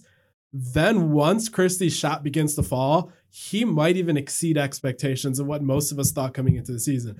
Course, he needs to hit the shots for that to happen, but his defensive floor being much higher than I thought it would has given me more promise of who is Max Christie as a freshman than originally earlier in the season. Just need the shots to start falling. So I'm just going to put this as a caveat. We've heard over and over again. You see it on Twitter, whatever. Tom Izzo doesn't let the freshmen play. He doesn't, you know, it's always a stigma that somehow when he gets these guys that he just like holds them back, which is an absurd thing to say. This is the other side of this. Max Christie from day one has been asked to be what he is eventually going to be, maybe in February, March, or maybe even year two then versus what maybe he's capable and ready for game one. They've asked him to take late second shots. The Loyola game, he had like a little turnaround. It was like game on the line, they gave him the ball when he was struggling in that game. And I thought that was such a good moment for the staff to say, like, this is what we need you to be in February and March. We're going to give this opportunity to you in November. We don't really care. We win or lose this game. We want to win it. But in the long run, we want to give you opportunities to be able to show that you're a guy capable of game on the line. This is your ball. This is your game. We believe in you. So I- think that what they've done in terms of asking him to guard the number one wing defender, Gabe Brown is not taking on those responsibilities. It's been Max Christie. The first two games, like, whoa, he was getting roasted. Ochai Agbaji on Kansas absolutely destroyed him. But it's like, welcome to college basketball, buddy. Here, mm-hmm. here it is. And I think that what we've seen over the course of these games is him continually get better on that end. And they're asking him to do a lot on the ball. They're asking him to create. They're asking him to rebound. They're asking him to defend. So he he's been more than enough for what this team needs to this point. If they're going to reach their ceiling offensively, he needs to be a little bit better. He's leading the team in minutes. You think if it was going poorly, they would continue to play him? He doesn't. He doesn't play freshman though. Yeah. Yeah, Yeah. Jordan Crawford. But Yeah. listen, if remember Rocket Watts his freshman year, I know it took a while for him to become a prominent player, but Rocket Watts had a long leash even as a freshman. Yeah. And that was with Cassius Winston playing next to him. So there was every reason for him to not have the usage he had. But no, Izzo, Izzo had Rocket Watts over there doing his thing. The eyeball test on Christie's fine. I mean, you use the term like, "Oh, the flaw in his game right now is a shot." I wouldn't even argue it's a flaw. In No, the it's game. It's not- the it's prettiest coming shot I've down. seen Yeah. since Bryn Forbes. Yeah. It is. It was borderline flawless. When he lets it Yeah. go, I think it's in every time. Yeah. It just hasn't fallen yet. It's a beautiful looking shot. Yeah. I'm not worried about him big picture at No, all. not at the all. eyeball test checks out. You know, it, this is I look. I, I don't. I think that the the we should look at the silver line in this. yeah. He struggled in the early part of the season. I think that we end up getting him two years because Oh, no doubt. physically he needs to take another step yeah. to be able to score at the rim is honestly what I think is missing from it. He's had to rely on the jump shot so much. I, I can't remember the numbers, but I think he's like three for 17 or four for 17 at the rim right now. He's really struggled to score because he gets there and he's not physical enough to be able to finish through the contact yet. Once they just get another offseason for him, which Mhm. I think that he will, he's always been a guy that's been very mature. He could go to the NBA and get drafted in the first round, there's no doubt. But I think the process for him and him wanting to continue to get developed at this level was there from the moment that he decided Yes. to step in. And that mindset is so huge to be able to come to this. So if, if you're looking at like, oh, it's unfortunate that he hasn't quite been 100%, and maybe he eventually gets there and we don't see him another year because March happens and we make a run and he's, you know, the catalyst to the whole thing. But I think if you're looking at here and now, he's he's probably a guy that should come back and get developed. And if they do, then there's nothing but upside for Michigan State fans in that. Yeah. So yeah. And, and to that point, so I did a podcast uh, with Christie way back when he committed, and there were two things about his mindset that stuck out. One, like we were saying, you were saying earlier about how he lives and breathes basketball. I tried really hard to get an answer out of him for what he does for fun, what his hobbies are. Yeah. And he said, I quite literally just do two things. I watch anime and I play basketball. That's all I do in 24 hours if I'm not in school. Second, he said, I'm in no rush to be a one and done. I will do whatever's best for the long term outlook of my career, even if that's being here for two or three years. This is a guy that gets what needs to happen before you can go and have a successful career in the NBA. And getting there as soon as possible is not what he's looking to do. Yeah. So, like you said, And he chose the right program. This isn't Kentucky Exactly. or Duke where you're just spitting them out and Exactly. saying, well, I hope you succeed. Yeah. I mean, look at what Xavier Tillman's going to be able to do. He's going to have, as long as he stays healthy, Xavier Tillman's going to have a 10 or 15 career, 15 year career in the NBA. I mean, he, you see the dunk the other night? Did you see that? He, he, oh yeah. my God. He's a, he's what Draymond, what we thought Draymond would be. Draymond exceeded that. I don't think. Tillman's going to reach that level, but yeah, he can be the seventh guy forever. You know, Yes. for eight, ten years. Yeah, Mhm. that's what I'm saying. So I, I think that the program does a really nice job of saying, if you stick with us, we're going to teach you everything you need to have a long and lasting career in the NBA. And I, I think that Christie, from the day that he came into the program, understood that. And so whether he leaves in a year or two or three, he he's going to be in a position where it just makes sense. It makes sense for him. It makes sense for his development and all the rest of it. So. And just last quick thing on Christie, what you were saying about one more offseason, physicality wise, that'll that'll like solve any sort of issues we have. That's not a pipe dream. In the last seven or eight months, he's put on like 20 pounds of muscle. Yeah. So this is a dude that actually goes out there and puts on weight and is going crazy in the weight room. So this is not a pipe dream, what DK was saying of, oh, just one more off season like sometimes people say. No, this is a dude that in the one off season he did have already put on like 20 pounds. So one more off season I think it's definitely valid to say once you get that, scoring at the rim, better as a defender, adds another layer to his game. So that's 100 He, I mean, he's got the personality and the soul of like a 65 year old Yeah. Like he's like an old. eh, That's a compliment. Like, he's just Yeah. like old soul. I mean, Mhm. it's sort of a cliche. This guy is is the least uh, arrogant, most measured guy I think I've ever seen come to the program Yeah. that had any type of juice coming in. kind of reminds me of Kenneth Walker in that regard. Yeah, and, and Kenneth Walker is the same way. I mean, I don't, I don't. Have you met? No, but I've talked to him on the phone before. And so you've had interactions with him. Yeah, just one tidbit here. I talked to Kenneth Walker and I was saying, I think you'll start right away. We didn't have good running back production last year. yeah. Dude goes, I'm just going to come in, work as hard as I can, and hopefully earn some carries. Ah, some that's carries. him. Some carries. that worked out pretty well. Have you heard the story of when he came here to do the show? No. He walks down the basement, right? So you the same stairs you've walked a few times now at this point. And he just goes, Whoa. Now Connor Heyward had already been here because he was here for the Jalen Watch Jackson event. Mhm. Um, but uh, so he kind of already knew it was old hat to him. But Walker Yeah. hadn't seen all the shit all over the walls. For those that haven't been here, it's the Michigan State Museum. So Walker has played one game at this point for Michigan State. He's been on campus for nine months. Mhm. Doesn't know that much about it. And you know, we I said like, hey, you know, studios this way, we can get to it. You know, we'll probably go live in about ten minutes. Mhm. Walker goes, uh, excuse me, like taps in there. Excuse me, sir. Uh, uh, sorry if this is if this isn't okay. It's okay. You know, let me know. But can I take ten minutes to just look around? And it's like, yeah, like go ahead. But he's walking around looking at the jerseys and stuff. Who's this guy? Who's this guy? And I was impressed. Speaking of this whole thing, Connor Heyward like knew who Tony Mandarich was. Like knew all. Now his dad was in the NFL at that Yeah. time. But like Heyward knew who everybody was. I was actually impressed with Yeah. him. He had like an encyclopedic knowledge of guys that were playing like in the 80s. I was impressed. But Walker was spent 10 minutes walking around asking about Yeah. who's this guy? Like what, what Tony Mandarich, Heyward's telling him, yeah, he went uh, second overall, drafted Yeah. ahead of Barry Sanders. And oh, what happened there? Like he was the most humble kid Yeah. and he was asking both of us like what what's it like you know we we're just in Evanston what's it like when uh, uh, Michigan State wins a big game like what's it going to be like if we beat Michigan in October is it going to be like what's campus like just the most like wide-eyed nicest guy ever Yeah. uh, most unassuming and keep in mind he had just run for like a thousand yards against Northwestern Yeah. so this was this was not preseason he had already had this Right.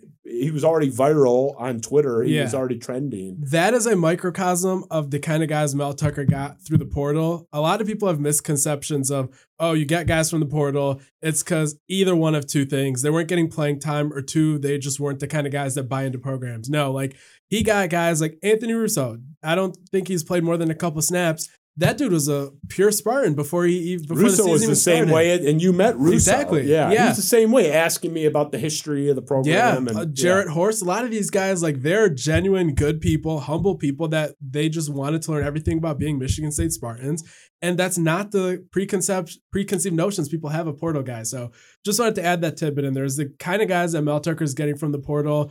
They're carefully vetted. Oh, even recruiting portal, whatever. It's guys that love football. Tucker said Yeah. that at his introductory press Yeah. conference. Like, if you like football, I'm probably gonna like you. That's his. Mhm. That's his number one like gateway question. Like, how much do you love the sport? Yeah. Yeah, Walker's the best man. I'm sad that he's a former player at this point. But so last thing before we get to the speed on Cliff Notes version Hmm. because this is off topic, kind of. What the fuck's going on with Emoni Bates in Memphis, man? He Mm. stinks. I'm gonna Not get in saying trouble here. You, you, I'm not, you I'm not, talking. I'm not saying he'll never, ever, ever be good. Yeah. Right now, that kid stinks. He can't guard uh, Justin at this point. Yeah, No I mean the, the defense was never going to be his thing. I think No, the, but the reclassification coming up into this, you know, he should technically be a junior this year, and he's playing in college basketball. So I think there's part of that. So I will, you know, maybe stymie some of the hate there, even though I have been hate watching Memphis and Arizona State for Boache as you, well. you, so you and me both. is is partially there. But I think if you're looking at what it hit, would have looked like had he come to Michigan State, I think that the way that this group is united and the way that this group looks would have looked completely different if you had the circus in town for what it would have been there. So I think to a certain degree, as I had stated even before this all came down, I think I think it all worked out for the way that's best for Michigan State in that regard. And that's just kind of how I'll leave You know, that. Emoni Bates is one mm. guy that really could have used Tom Izzo's coaching. He's a guy that instead of playing for Will Wade, but with a Sports Illustrated cover 15 years ago, he could have played for a guy that would have taught him defense, would have taught him what it's like to really lock in and work. And hey, he had his chance. Didn't take Emoni it. played 15 minutes in that loss, uh, in the win over Alabama. That's why they won.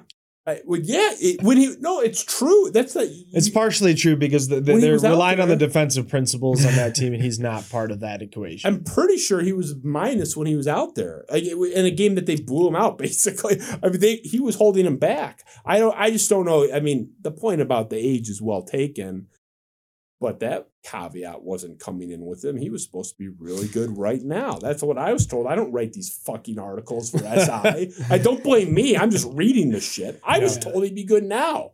And don't tell me he's an ex LeBron and the guy can't play. He, there's eight guys that played more minutes. Than yeah, but we saw that this summer coming from him. We knew that that wasn't going to be. I think that the expectations changed during the course of the summer when he was getting evaluated by Yeah. NBA prospect, you know, draft guys and saying Yeah. like he's got a long way to go. Dudes, dudes for the Athletic were writing articles before he even chose Memphis over Michigan State that he was underwhelming compared to what they had seen two summers ago. I wouldn't trade him for Jaden Akins right now, even if I knew both. we were didn't even give any. We didn't, we didn't even give any real love to Jaden Akins. This I this love Jaden but He's been Akins. fantastic. That's your- that's your guy. That's my guy. The best thing Oh, to happen to Michigan State th- for this short term upcoming season was Jaden Akins not passing Emoni Bates that ball.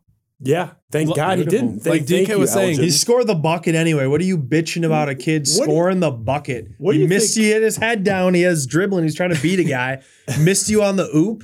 He, Emoni's not he- a fan of somebody score? making the right play. Yeah, that's- is. What That's does Elgin. Bates think of his son playing 15 minutes in that in that win? There's no way he's. he's I don't know. Did he post He- on Instagram about it? There's He no way he's okay to with that. Memphis because he thought that Penny was going to be able to take him to where he needed to go. So it is what it is. So we'll see what happens with that.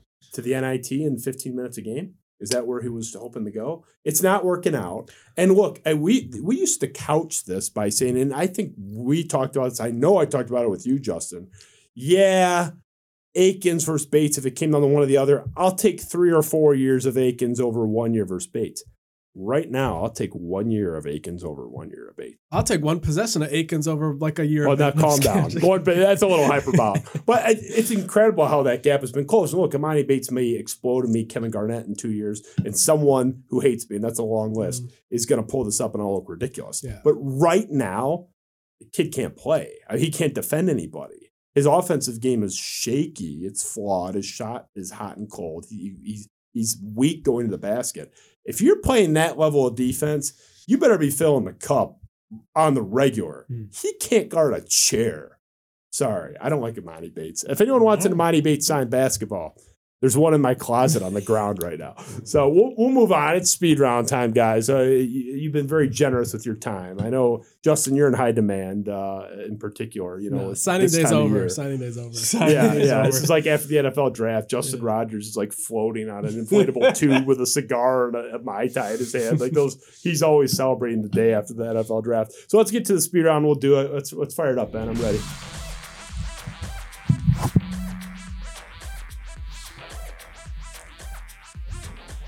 So we'll go we'll go in alphabetical order here the whole way, which means uh, that's UDK Mm. ahead, uh, ahead of JT over there. So we'll start here. I, I- I sent this to you in advance, which I don't. I hate cheating on the speed round, but this Jackson Mahomes thing.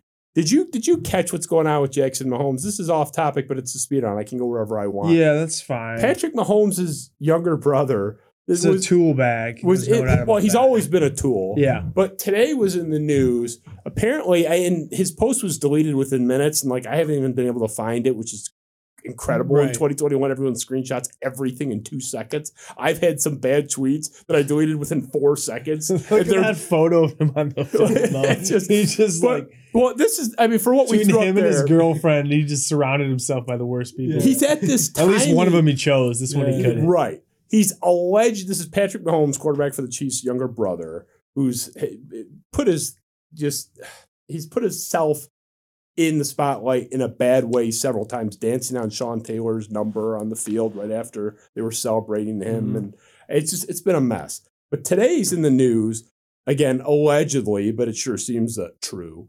At the, he's at this bar in Kansas City with a big group of. I mean, when you're clinging on to the sibling, I can only imagine the people that were rolling in that group because there's no way this guy has friends. These are clingers on. like if you know this guy, How old is he? he, he's young. I think he's like 20. He's an adult. He's not a minor. If he were like 15 years old, I wouldn't be fucking killing him. He's helping like, the mic out. Just drop down there. Oh yeah, the- yeah. No, no problem, no problem. So I, I, I think he's like he's definitely an adult. He's 19, 20, 21, something like that. But he's already coming into the situation poorly with poor optics and a poor reputation. He's at this bar in Kansas City with the, the world's worst entourage. It's like the entourage of the sibling. I can only imagine the dregs of society rolling in this circle. And it's a tiny bar. You know, it's like the peanut barrel. And, and he's demanding a table for 10, 12, 14 people. Again, allegedly. Peanut I don't want Patrick Mahomes' attorney to, you know, Allegedly. Uh, giving me, giving me a call. Yeah, I got to work in allegedly more. but uh, no, he's demanding like this accommodation, and the restaurant's like, "Look, we're we're a fucking mom and pop tiny ass bar. We don't have room for your fourteen miscreants to sit down." And he went to social media and was like, and apparently like not threatened, but told the manager who's nine in this accommodation, "Hey, like I got, I have." X amount of followers. I'm gonna bury you. And then he tried to like bury this little bar. And that was we we cut up parts of that statement. I don't even want to like read through all of it. I mean, the video um, viewers can take it in, but they just crushed them. What's your take, DK, on just Jackson Mahomes, clickers on siblings? Are you a Jackson Mahomes guy? yeah. Do I look like one? I mean, that's that's an absolutely absurd. I'm called an asshole. Absurd. I'm called an asshole for the Kelly Stafford stuff. I'm sorry. I'm not talking about children here. These are adults, especially Kelly Stafford. I'm going to make fun of you if you're stupid. I don't care that you happen to be related. I'm not picking on the guy's son, right? He's a he's a he's a loser. Yeah. I mean, I don't I don't think there's any reason for us to like Jackson Holmes. But the o- the only real takeaway I have here is uh, I really like the statement the bar put out. You don't really see companies. It's so great. That Yeah. was sort of they the second came out component hard. what I was going to say. Yeah. Was, They came out hard. You got to Yeah. push back on this shit because this influencer thing, where like, it, and it's been a thing a couple of times in different ways, where the and companies are starting to call this shit out. I can't remember who it was, but this influencer, not a famous person, an influencer, was writing this company. It was a hotel, I think. Hey, if you give me a free two week stay or whatever and free room service every morning, I'll write a good review on my blog. And this this hotel came out publicly and it was just like, like did a public response to her, just like you can pay like everybody else. We don't need your 47,000 followers. Like I, I just, I hate the whole social media thing sucks. Kelly Stafford's throwing pretzels at people. She's apologizing every third every third week in the news for something. Jackson Mahomes has to come and apologize multiple times. I just it was not just Jackson Mahomes. The whole social media, uh, in, you know, influencer thing. Not my cup of tea. That's kind of where I was going, but you you like it. We though, all Justin. live off it, though. I- what are you saying? What do you, You live off. It? We it. all You- live off the social media. I mean, we all do. The whole, No, no, no, no. I'm not. part of it. No, I'm oh, you're talking saying about a component. influencer. I'm talking about a component of social media, not social media generally. The, the, the Jackson Mahomes of the world. I would love to have a day job of just traveling to Fiji and posting pictures. So Yeah. I'm envious of it. Instagram, just the Instagram Right. couples that are out So you, there. yeah. okay, you like With a Jackson million Mahomes. No, no, followers. no, no, no, no, no. Yeah. It's great bodies and warm beaches. I mean, that's so nice. Since since I am not able to be an influencer, now I will You're say an yes. MSU football influencer. What are you saying? You, you have the highest honor basically in the Michigan State. Yeah, that's Yeah. true. Biggest That's true. biggest perk I've gotten is free parking at the Kellogg. That's solid. That's- Yeah, all right. Get this guy, is nothing. I, I considered you a friend, but if you're gonna stay in here for this uh, guy, a Jackson couple ice cream cookies. For I- goodness sakes. Yeah, melting moments for you, man, and in honor of Colton Pouncy. Yeah. All right, we'll move on. I, I thought that would be more interesting than it was. It was definitely not. But, yeah. try though. So yeah, that was a, a thud on the ground. So let's get back to let's get back to more traditional sports. College football playoff. This is this is very straight. This this one can't be a total thud. Uh, Who wins is the is the the question. What do you think happens?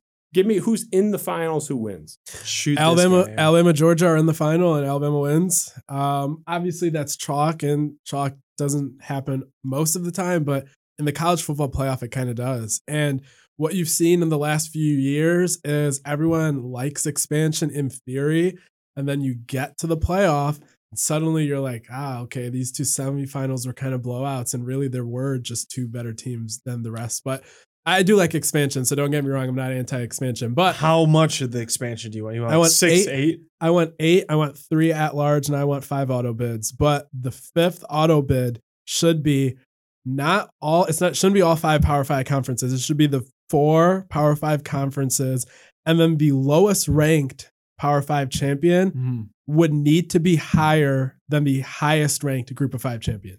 So what I mean So is, you want to give a shot to the little guy? yeah, as long as they are better than the worst Power Five champion, I want them to take the final auto bid. I got Okay, Yeah. that's fair. I am anti-expansion. I'm in the That's fair. minority. I That's for fair. for the reason. Can we all agree that as long as Michigan loses, we're happy?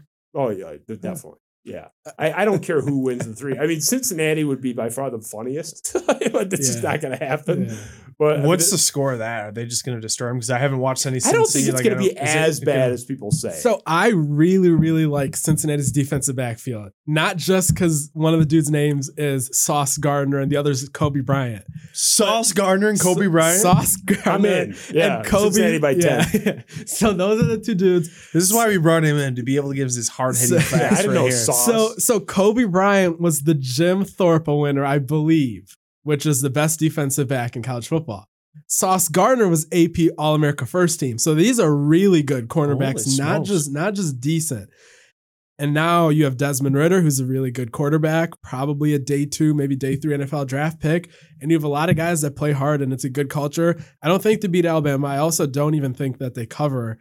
But this is not going to be some 45 to 3, and everyone's talking about how dare Cincinnati be let in, no G5s ever again. Because let's be honest, there have been Notre Dame's and even Michigan State that has gone there and hasn't played very well. So this should not be an indictment on Cincinnati because better conferences have sent representatives and gotten blown out. So if they get blown out, I don't think it's an indictment.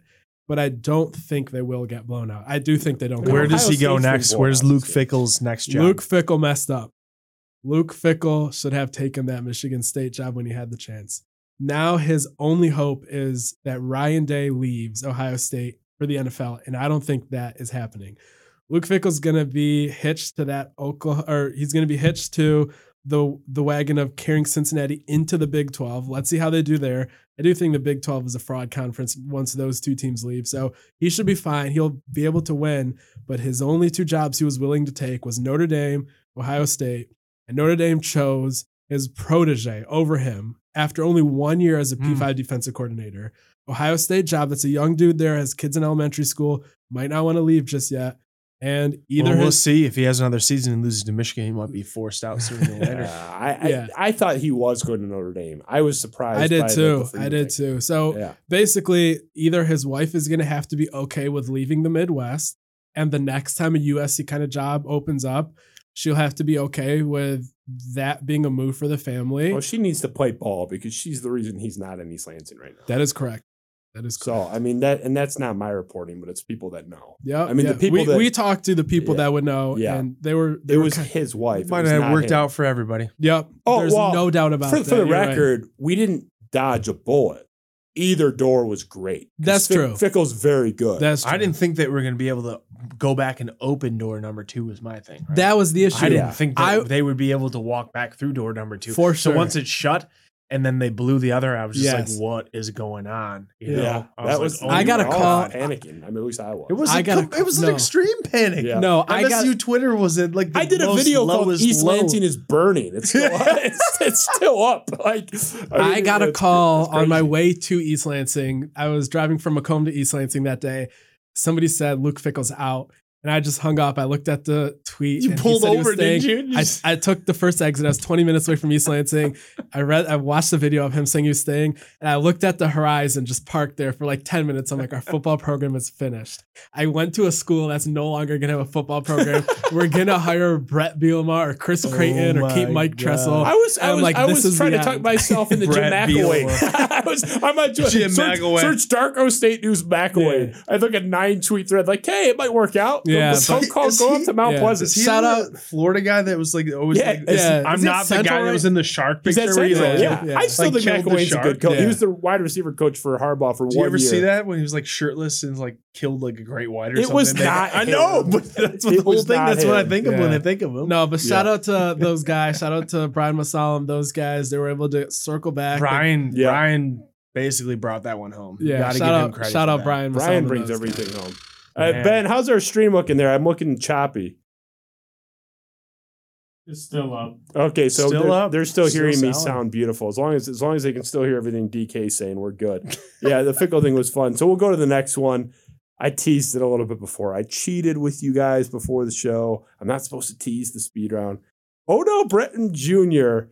I think is the single greatest member. He's gonna he's gonna be appreciative of this. He's the sure. he is the He's greatest. watching. You know it. He's the best. He's my favorite Michigan State fan. I, I was trying to make a T-shirt in time for October 30th this year, and I couldn't turn it around. I had the idea on like the 27th. I, I just I didn't have the idea in time. But you could make a thousand T-shirts off this guy's tweets, and we pulled this one. You could have pulled a million the eyes with the world. eyes of the world on him. Coach Mel Tucker just delivered the single greatest press conference in the history of college football. Truly a moment in time that will never be forgotten. On July 23rd, Wait, what was July what was going on? There's, it's not in season. It's not the spring game.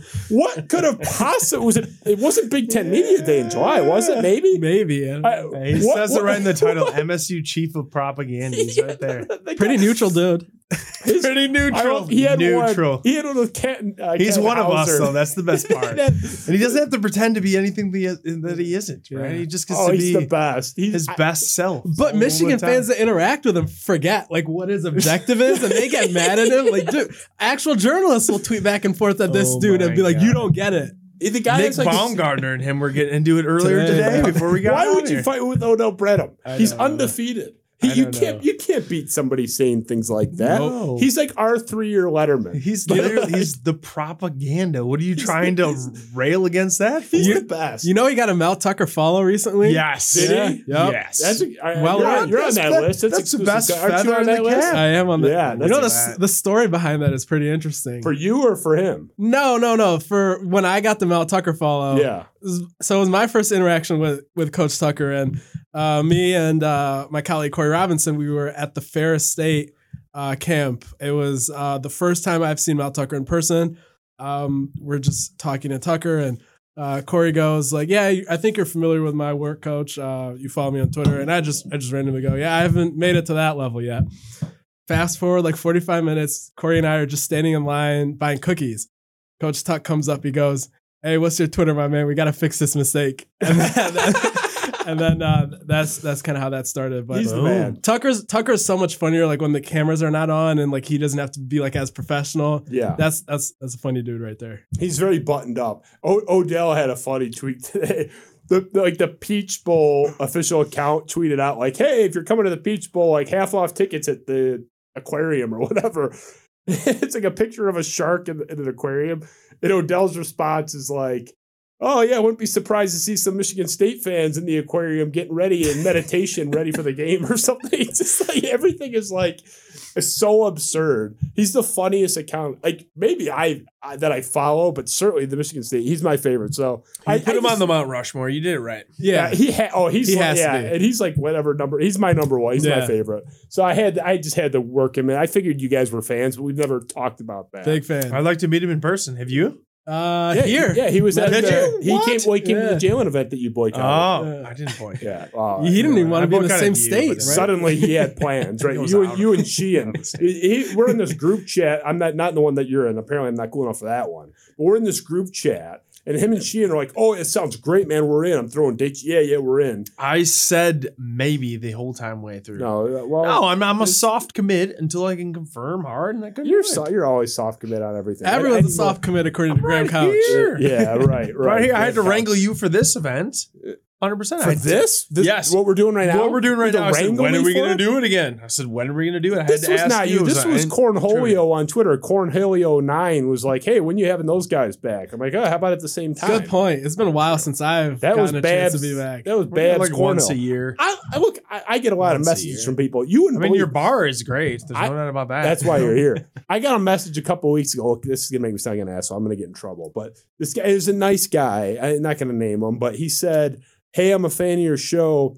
I want to come in and do an hour on what I'm doing with um, uh, some technology he's developing for blind athletes. He wanted an Mm, hour. That's kind of. Cool. It sounds interesting, but I just it's not. I wouldn't know what. The What would fucking- you do with it? for Yeah. for an hour. And I told him, I said, honestly, like if you want to do like a segment or something like a feature thing, that'd be cool. Like it's a cool thing. But he said, like, no, I I, I got I need like at least an hour. Yeah. And like I, that's like a 60 to minute. explain That's like a 60 minutes type of vibe. It's but not. right, it's not really me. I'm too silly for that. Yeah. But it's like I, I just don't I but point being I get some weird inquiries to do the Mhm. show, but whatever. Anyway, but you guys, you guys are multi timers. I don't hear this one. Finally, today we've become multi timers. No, he this is his Three. third. This is my third. Yeah. Yeah, must, so- must be nice. Yeah, Chris, Chris so. Castellani has the record. Tony Paul is trailing by one. Castellani's done it four times. So let- let's move on. Wow. So- I didn't know I was up in the rankings. Oh, you're yeah, you're up. Wait, tied for I'm second. sure my follower count will drop because of it. yeah, well, you know, people are very. The amount of times DK's texting me, "Sure, you want to see what you just said, bro?" Like, that's, like DK's texting me at a he's drunk at a wedding, like, "Dude, what are you doing? Like, you've shown so much personal growth over the last year. Take it down, delete it." I, like, I probably did. I hope people stick through the end of the episode here just to get this. I, I think it, I think it was a. Keith Appling joke. I think I can't remember. Oh, You- jeez. you, you, oh, it was terrible. Yeah, that one was terrible. you criticized me so many oh. times. Oh. Look, I I'm just looking out for you. That's all. Oh, no, you're a good friend. I appreciate it. Let's Oh, move on. Michigan State basketball we talked about a lot. The sleeping giant. I have Suton Is that. Suton? Is Now, now Suton was a starter, but what he did in that 09 tournament, being the most valuable player of the regional, yeah. that was out of nowhere. And it doesn't have to be a starter that's going to play up. But is there somebody on Michigan State's basketball team that we didn't even mention today that's barely playing now or or isn't playing at all that you think, I don't know, come March, we might hear from them? And the answer may be no. But is there somebody on that team that you think hasn't really been heard from yet, but will be heard from in a large way or at least a meaningful way before the season's done? The answer to that's no, because I think the rotation actually has been like almost spot on. So like if we looked at last year So not and Steven the, Izzo. and the way that the No. rotation worked out, it was borderline brutal. And I think this year they've really they- they've played the guys that they need to for the most part. So I would say no to that because we've kind of seen glimpses. Because I think Malik Hall is the closest guy that could maybe be like a takeover game guy, and we've seen it like two or three times this season. So I'll say no. I will say that uh, Goran Suton's brother taught me tennis at Michigan State. I played that for a one credit class, and so I appreciate that uh, little thing right there. I love Suton. So that, Yeah. that was my guy. His I- brother taught me tennis. I think I won the doubles. I think I won the doubles match my when I played. Bosnian man. He he got shit because I was. I mean, I was there. We're the same age. We're probably there at the same time when he was there. I got shit on by my friend group for liking him for four years. Like it was, I yeah, three years anyway. I, they fucking hated me for even liking him, and I always defended him. So when he popped off against Kansas and Louisville in that regional, Shot like what, 38 or 40% from deep? he was yeah, draining threes. And by the way, pull up the UNC. Could we get a couple more international players every once in a while? I I'm in for not. it. But He was good in the UNC game. He was the only one that played well in the, in the final. Even in the final, he played well. I'm a big Suton guy, so that was a victory lap for me. I've had plenty of that I, I was only 10 when that happened, so I have no yeah, yeah, I recollection. forgot you were probably shitting your pants still in, in Pampers, but yeah, yeah, I'm old. But anyway, so I we, no no sleeping giant for you, uh, Justin. You don't see No, anybody- not not unless Dwayne Stephens has eligibility left and plays the low post. There, there's nobody left. I mean, I guess Jay know- Jaden is averaging five points a game. So if you want to see a that guy, doesn't mean a guy that hasn't yeah. played at all. It could be someone averaging You- five points a game that averages 15 in the regional. I think Akins Okay, can do that. Even But, Travis Akins- Walton was an Akins answer for a answer to game against USC. but you know what no. happens when you bank two scholarships? You don't here have Yeah, you don't to it. have as much depth. Okay, Yeah. can I say this? I'll just I will have a counterpoint, and I've argued with this about just with Justin a couple times. Last year, the rotation was so deep, it was embarrassing, and he didn't know what to do with it. And he's playing Josh and Rocket, and Gabe Brown should have played way more than he did. Yeah. This year, he's playing two wings, almost 30 minutes. Akins is mixing in. Like the rotation is tighter because they have only, you know, X amount of guys on the scholarship. So I think in the long run, yes, I would like a guy like Darryl Morsell, who's done very well at Marquette and was available possibly to be on this roster. And maybe you have a little bit more scoring punch. And so if Christie falters like he has in the beginning part of this season, you have another option to go to. But I would say long term, if everybody stays healthy, I think that this was the all round best case for this because he's tightened the rotation as a result. And we've seen the fruits of that. So See, the thing is, is you can get guys that are scholarship players in the portal and still have the same rotation you have now. Just don't get good ones. Just get ones that are decent. Because here's the There you thing. go. There you go. Here's the Why thing. is that? I'm curious for this. so argument. so so why not get I don't know the second best guy in Belmont last year and have him as like the eleventh guy on your bench and say Gabe Brown twists an ankle and he's out for three weeks and Malik Hall is going through a slump and you have foul trouble with Christie. Like why not have a dude that played 27 minutes of Division One basketball last year that you can turn to who won't be coming here with high expectations and won't be a locker room cancer and won't give you chemistry issues. Like there are teams around the nation that have guys on scholarship that don't play or they play two or three minutes a game. You don't have to have everyone you get in the portal be an impact player type of dude. Like you saw Mel Tucker go ahead and get Kendall Brooks in the portal, who I don't know if he played a single snap this year. You have redshirt freshmen coming in that aren't playing. Like my way of looking at it is the NCAA gives you 13 scholarships. Why would you say we don't want these two? You can just get guy. I know. I know why he didn't use them. He's worried about a culture problem. He's worried about having guys that'll come in and take issue with not playing. But you bring in guys that wouldn't expect to play, but would be happy to be at Michigan State. Just a little better than the two walk-ons he brought in that played in state. So just that sort of an expectation from their end. I think but just Whitens would have above. played had he not got yeah, injured. just get somebody So- a little better Yeah. than Whitens. That's I fine. don't need mean, I don't Marcel. necessarily disagree with the philosophy because um, I think if you're looking at the way that Michigan State basketball has recruited, it could be better. I don't think there's any doubt about that. I, I actually like that Mel Tucker has come in and, you know, process some kids and shown that you can go out and grab a couple kids in the portal. And Izzo has always been very vocal that he doesn't like the portal, whatever. The reason why Michigan State's going to be good this year is because you went out and got a transfer portal Yep. point guard. So as much as you want to say it every press conference when nobody ever says anything about it and you're answering a question that nobody's asking, just accept the fact that this is the way that this is going to be. And I get that you're old school and you want to develop your own guys, all the rest of it. The reason why Michigan State's going to be decent this year is because you went out and grabbed a transfer portal point guard because he didn't have one on the roster last year. So he does need to be a little bit rein some of that back, just at least vocally. He's never going to do it. It's just the way that he is. But I, I would like to see him be a little bit more conscious of the fact that the, the landscape is changing. If you want to cut down the nets again in the next three, four years for however long he's there, he's got to just adapt to the new ways. Yeah, you don't So- have to be Chris Beard. You do not have to change the way that you build a roster for Tom Izzo. Your concerns about culture issues, if you ruffle feathers and you make waves and get impact players through the portal, are valid. But not everyone you get through the portal has to be one of those dudes. Yeah, and that's fine. It, it can be someone that you bring in that with the vet as a veteran that doesn't have to play at all. It can be a Ben Carter who never in a million years would play in a big spot. Right. Right. No, had never right. happened. Yeah. Okay. So moving on. So uh, I, Michigan State basketball, man, this, I, just you get Justin going. I love it, man. It's, it's the best. I transition to this. Mitch Albom's Michigan State paranoia. Now I don't know if you guys read Mitch Albom's article. Even if you have, many of the audience may not have. So the crux of the article Mitch Albom came out with, uh, right in the immediate aftermath of the Mel Tucker extension being announced, was essentially this is bad. It's a bad thing Mm. because you are now in bed with Matt Ishbia, St. Andre, potentially Gilbert down the road. Because theoretically, I talked about this on the Masalam with my show a few weeks ago. Theoretically, in Albom's world, Ishbia is going to be on his couch in Paraguay or wherever he has his seventh house. And he's going to be watching the second quarter and he's going to see some play action call he doesn't like. And he's going to call into the Michigan State locker room at halftime and tell Mel Tucker to run more uh, misdirection or whatever. It, that's an asinine position, in my view.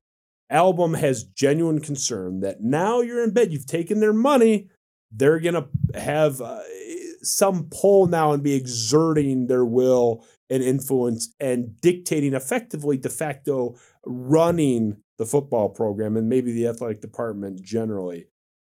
I thought it was bullshit. I mean, was there any validity? the walk-on guy that preaches about how Izzo taught him everything that he knows and taught him hard work ethic and XYZ is going to be the guy pulling the strings for Michigan State football. Like, I get that now he's a billionaire and it just changes the whole perspective, but ridiculous. Yeah, Absolutely it's- ridiculous. it's- I thought it was a ridiculous article. You know why I was so confident Mel Tucker was going to stay before everyone else was kind of relaxed about the LSU rumors? Mel Tucker sees the infrastructure in place at Michigan State. He's been around the block. He knows exactly what successful infrastructures look like. LSU, Texas, they're not one of those. The reason Michigan State is different, and this is Alabama deserves credit for this as well. Maybe it's because it's Nick Saban and there's no other way it would work, and he's the presence that commands it. But successful programs with suc- sustained success have donors that back the program and try not to run it. And Michigan State is the quintessential example of that. Matt Ishbia, Steve St. Andre, who funded this entire 95 million, these guys are not looking to script the first drive of a game. These guys are not telling Mel Tucker who to hire as his 10th assistant. These are guys that are saying, Mel, you let us know what you need. Here's your extension. Here's your facility uh, check. Here's your staff pool. You put Michigan State on the map. You go ahead and build us something that we can root for and have success with. Mel Tucker has known that since the day he arrived. And that is not a situation Mel Tucker ever wanted to leave. That I knew before any contract talk was even out there, before I even knew any money was there. So any talk about these two guys running the program is just not true. And Mel Tucker wouldn't have signed this deal had that been true because infrastructure was the number one thing he was prioritizing for his long term home. And he was going to get paid whether it was here or elsewhere Right. anyway. So Yeah. he's going to make a smart choice. He had options. Yeah. That's how I could go on like a two hour rant about how anyone complaining about the money aspect is just wrong. But sticking on topic. There's plenty of ammunition there. That, Yeah. But this is what you get when you have somebody like Mitch Albom who doesn't pay attention to anything and he comes down from the mount. I'm gonna be honest. I, I don't know who that is. I've heard the name. Mitch a couple Albom? Oh, no. Wow. I, have heard I've heard the name You're four a, or five you're times. Philly. Mitch Albom, really? Okay, well, he hasn't been great lately, though. What are you going to say about it? I don't know. I, Okay. Well, there's a lot of people that haven't been great. That, I mean, that I know, right? I, I don't know. That's, I mean, you're from out of state already. Your your roots, your family, your blood is Philly blood. So that yeah, I mean, most of the, Yeah. I- most of the sports coverage I used to read is is out of state. Yeah, but in in recent times, I don't think he's been someone that I've well, okay. He, just just take my word for it. He's he used to be a big deal, and now he pops his head up uh, once every five six months. If Not a good article. For If him. that's what he's Yeah, writing, that was a loss for him. yeah, that was bad. I mean, it's just out of touch. I mean, there's there's there's times that you can differ on something or have a different perspective. That's just someone who doesn't know what they're talking about. Right. Like, this is not like a oh differing minds. Smart Yeah. people can disagree. Right. Like, Like- you just don't know the dynamics. Yeah, like like he knows. Like he, if you read Mel Tucker's statement, it's obvious who got this contract together. It was Brian Mosallam, it was Jason Strayhorn. Call one of those two guys. Ask for, hey, what's the dynamics at play? What kind of donors are Ishbia and St. Andre? Like, do some research yeah. before writing. I'm that with kind you. of Well, piece. you're, again. asking, you're asking a lot. So we'll finish here. The last one. This will be very, very straightforward. Much cleaner, I think, than the Jackson Mahomes one, which was a mess. Izzo wins three national titles or Tucker wins one. Now, to clarify, Izzo wins two more for a total of three because he's already got one. If if God himself comes down, if This isn't a very good question. He should have said two to one, and then you think maybe we would have had a debate. it is two to one, He said Two Izzo wins more. three. two more. Izzo already Two has one. more. I'm saying if they won one to one, you the One better one, question. That's The better football, question. Obviously, that's the not interesting. better what you said. The football hundred If, percent. if I asked, if I did a Twitter poll right now, Yeah. would you rather have Izzo win his second or Tucker win his first? Oh, it's gonna be you say win it, Wait, no, it's it's, a- a, wait, the wait, wait. possibility Is it of would it, you or is it would or is you it what's rather? more no, likely? no. It's a would you rather. No, it's a Uh, bad question. It- I didn't Bad even get it out of my question. mouth, and you're No, jumping in. no, if God it was not. comes Didn't down- say would you rather. It says Izzo wins two Okay, don't just read the graphic. or whatever. host. All right, all right. Because this is let's see, hear the it. camera? Let's hear. Well, I guess we'll let him The tape will say We're almost that at the you end interrupted. here. On. The tape will say you interrupted. God himself pulls you aside Mm. and says, "Look, you know, you're you're you're David Klein. You've been a good boy this year. I'm going to give you your wish." Tom, we know what happened in 2000. From right now, Tom Izzo wins two more national titles, or Mel Tucker and the Michigan State football program gets one. What's what? What do you take? I would take one national title in addition for Tom Izzo. In the next ten years, I would just sleep on a bed of. That's the basketball promises. bias. Yeah, I don't know what. Maybe it's the basketball. It would bias, cement the legacy. It would put him in a position where he'd be infallible as one of the top ten coaches of all time. I still That think he needs it. it. I think he needs it. and I, do he think that he, needs it, and he Yeah. knows that he needs it. It's the Yeah. Moby Dick, and it's the white whale that he's hunting, and so we'll see. The window is opened a little earlier than I thought, and it's I don't know if it's this year, but in the next two to three years, that window has opened a little bit, and he's got to figure it out. That might be it. Three years, three, Two. years. It seems Two about right. maybe. I think you get Christie for two, so I think it's two years. Well, I mean, Izzo before he retires. they got to get Bingham back Oates if they want to make a run, though. But yes, Yeah. So okay, you're you're you're going with the uh, the one more. that for was not even. It wasn't even close. Oh, the two, two, You're two- gonna give me two national championships for Tom Izzo or Oh, one if for I did, Duggar. you laugh. If I did that Twitter poll Yeah, right now, course it's gonna would, be 'cause it's gonna be a, are it's gonna be around 50-50. Well, they haven't seen it in their lifetime. They haven't seen it, and they a lot of them have seen Izzo. I mean, maybe Oh not God. Justin. Here's He, he's rubbing his face. Here's the thing. Here's the Two thing. To one. here's the thing. one. People He's, are he crazy doesn't. about He's thinking He's a about it. football guy. He's not So- even thinking about it. It's probably Mel for him. It's okay. So Tom Izzo, he needs another one, like you guys are saying. Uh, he needs to. Jay Wright has two titles, and Jay Wright has like a first weekend exit, like what seven of the last eleven years. Like, Yeah. So you got you. Izzo You can't be up there with It's Kevin tough. Ollie. It's like tough. Izzo's tied with Yeah. Kevin Ollie. Like, so, fuck. so you Izzo needs a second, and not It's so not because Yeah, not because I think that Izzo needs a second for him to be legitimized to me. I I know who Izzo is. I know what Izzo is. But his eight final fours for some reason are devalued because he doesn't have two. So yes, needs. I bet to. Michigan would have liked one of those last year. and I don't mean needs at this table. I mean Right. needs in I- terms of the yeah. perception of legacy.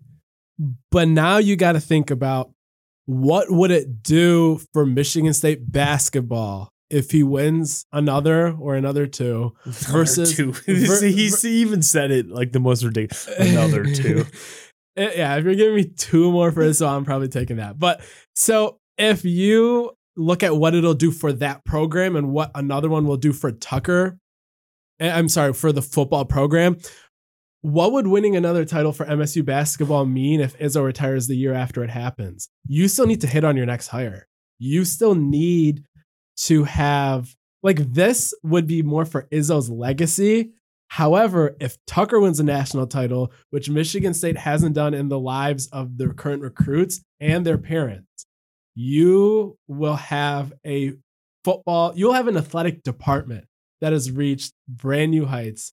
You will have a school that'll have applications coming in even more on a national scale than you have now. You'll have a football program that will be able to bring in more revenue for the basketball program when they'll need it with another head coach. I just think the Michigan State brand would benefit more from another football national title than another b- basketball national see, title. not wrong, but I wouldn't trade it. I wouldn't. I would. I, I Yeah, would take the wouldn't trade football it. one. I, I mean, you're So the- like yeah, it's such a yeah. ridiculous question. One- You said two to Hey, one. Two yeah. to one was a ridiculous question. If you said one to one, it'd I'm be a real saying debate. two to one, and I'll take Yeah. the one football. Here, You would Here's- take one football over two national. Absolutely. If Izzo Here's- somehow ripped off two national I would titles love before he it. retired, I would. I have You're seen. insane. I have You seen are it. Yeah, I have insane. seen it. Yeah. I've seen it. Wow. Here's the- here's yeah, the- you've seen it 21 years ago. 21 I'm not years ago. I, the concept, the concept of Michigan State You're basketball crazy. winning another If Michigan State title, won- it's been very out. If you won two in the next, say, five years before he retires, he will go down as a maybe what top five or six coach Okay, of all time. fair. Like, he- he- he- he- like well, no, come on. I uh, mean, Dean Wood- Smith Wooden, and Coach Roy K and Williams, Wooden, like he would be a top five. He'd be a top five coach of all It's gotta time be to be able to do it. Gotta be top four. What, to I'm be not- right I in don't there, know. you'd have I to mean, think about it. Wooden's it. never. Yeah, Wooden's one. Wooden, K, Roy Williams, Izzo. I mean, you'd have to put Izzo above. Three. That'd be three That's national titles, Dean and Smith. Let's just win one. If he wins one, I'm just I'm gonna be so happy. Yeah, here's the thing. know. Here- I- it's one- a person. You can one- answer however you one want. sentence you are summary. asking the wrong guy, so I don't know what you're what, telling me. one sentence summary. I would it'll- trade. I would trade one national title in the next five years for like one in ten seasons of football, one in whatever, one in eleven seasons for football for the next ten years. Like the my opinion on that would be completely biased. So you're Yeah. you're asking the wrong guy. If I Yeah. put that on Twitter, I think I'd get 50. of Yeah. course, it'd probably be more you football. know, You're 45, probably right. 55, Yeah. somewhere in there. It'd Yeah. be, it'd If be- you put two to one, which is a ridiculous thing, then That's what I'm saying, two to one. That was the question. Yeah, I just think a Michigan State basketball program has reached heights that is sustained, that everybody knows it's at a certain point. So more national titles for Izzo would be more for him than for football titles for Michigan State and Mel Tucker because that program hasn't had that success. In It would modern probably mean more for the universities. Not wrong about that, but I care more about the personal legacy of Right. Izzo on the way That's out fine. of his Yeah. career than I do about what eventually happened. Because I think that honestly, I think Mel Tucker can get there anyway. So I don't need, I don't You don't need need God this. to come in. no, I don't need Izzo God to come need in. I just want to. Yeah, My maybe, license plate is. TM Izzo. It's not like an anti-Izzo. No. I'm not saying. it's But an I just, take. yeah, you got so two defensive. to one. It- two to one. He's that was so mad. ridiculous. That was It- I, ridiculous. I thought Justin Rogers was mean to me on my show. You guys uh, are Two number to one. one. Wait till you- Justin's been nice. If Tom Izzo wins two national gonna be a titles in the next five appointment with my years, and Mel Tucker wins one, what would you rather take? I'm gonna be on my couch with my don't know. arms folded, telling my therapist Tom Izzo about wins- mean you were. Two national titles in the next five years, then you can put a tattoo of whatever you want on any part of my right. body. How about that? I where's my trainer to throw in the white towel? I'm getting beat up. I got to end the fight. So we're gonna wrap it, man. We we ran long. I appreciate you guys. I enjoyed the conversation, even when you guys were mean, and uh, it will be tough for me to get over, but I'll get there. I'll get there somehow. Another nine months before I'm invited back. Yeah, well, no, you're you were okay. You know, it's, it's, it's, it's this guy. I mean, I thought the baking guys were mean. It's the This- botanist. It wasn't me. yeah, the botanist, the botanist turned you evil. So I, it was a great conversation. The Michigan State basketball stuff in particular was great. I know that you really like this team stealing. I still don't know what to think, and I know you don't want to tell me what you think. I don't So know what to tell you. Give me, fine. come Um, bring me in in the heart of conference April play. And I'll tell second, I'm not saying April second. Yeah. I'm saying We'll be in New bring me in in February. that's the Bring point. That was the point of the, the, the comment. Yeah. yeah. Uh, I want to wait to the Elite Eight to see if this is a Oh Final Four team. God. So yeah. Anyways, that that's that. Uh, you guys are the best, man. You guys are, are the best in your space for sure. Um, unpleasantries from this one aside, uh, you know, big fan of both years. and I think for Michigan State basketball, can't beat what you do, DK. Honestly, Appreciate you. I honestly don't think it's even close. No, Yeah. uh, Gotta not check out DK's work. yeah, I I mean, you're you're the best. SpartanHoops.com. I got a hit from an email that my card was declined, uh, not because of insufficient funds, but my card uh, expired. So I got to renew my Nah, membership. it was because you missed on that Memphis uh, Alabama bet. No, it's be- uh, uh, oh, that's I've had I've had to move His some wife finances. canceled all the credit cards. I've had to, I've had to move some finances around. My wife has said eighty five hundred dollars to DraftKings. What the fuck was that? Well, I thought Bama looked pretty good, honey. I'm making up the number. He's out on Nate Oats. He's out yeah. on Nate Oats. yeah. Ben, cut the feed. Get me the fuck out. So, uh, yeah, you know, we have uh, some good stuff planned for next week. The date's not locked in. I'm not going to lock in the guest publicly yet. It's looking pretty good. Even Ben doesn't know. This will be an Mm, interesting mystery. Hmm. It is the only hint I'll give has nothing to do with Michigan athletics. I am pretending they don't exist. The basketball team I'm going to enjoy because I'm enjoying what they're doing. The football team I'm going to pretend doesn't exist. Uh, You know, go Bulldogs. Hope it works out. Uh, ben Augusta, man, great job by you as always. Eric Williamson and his boxers on his couch. Uh, Justin Thind and, and uh, David Klein, DK.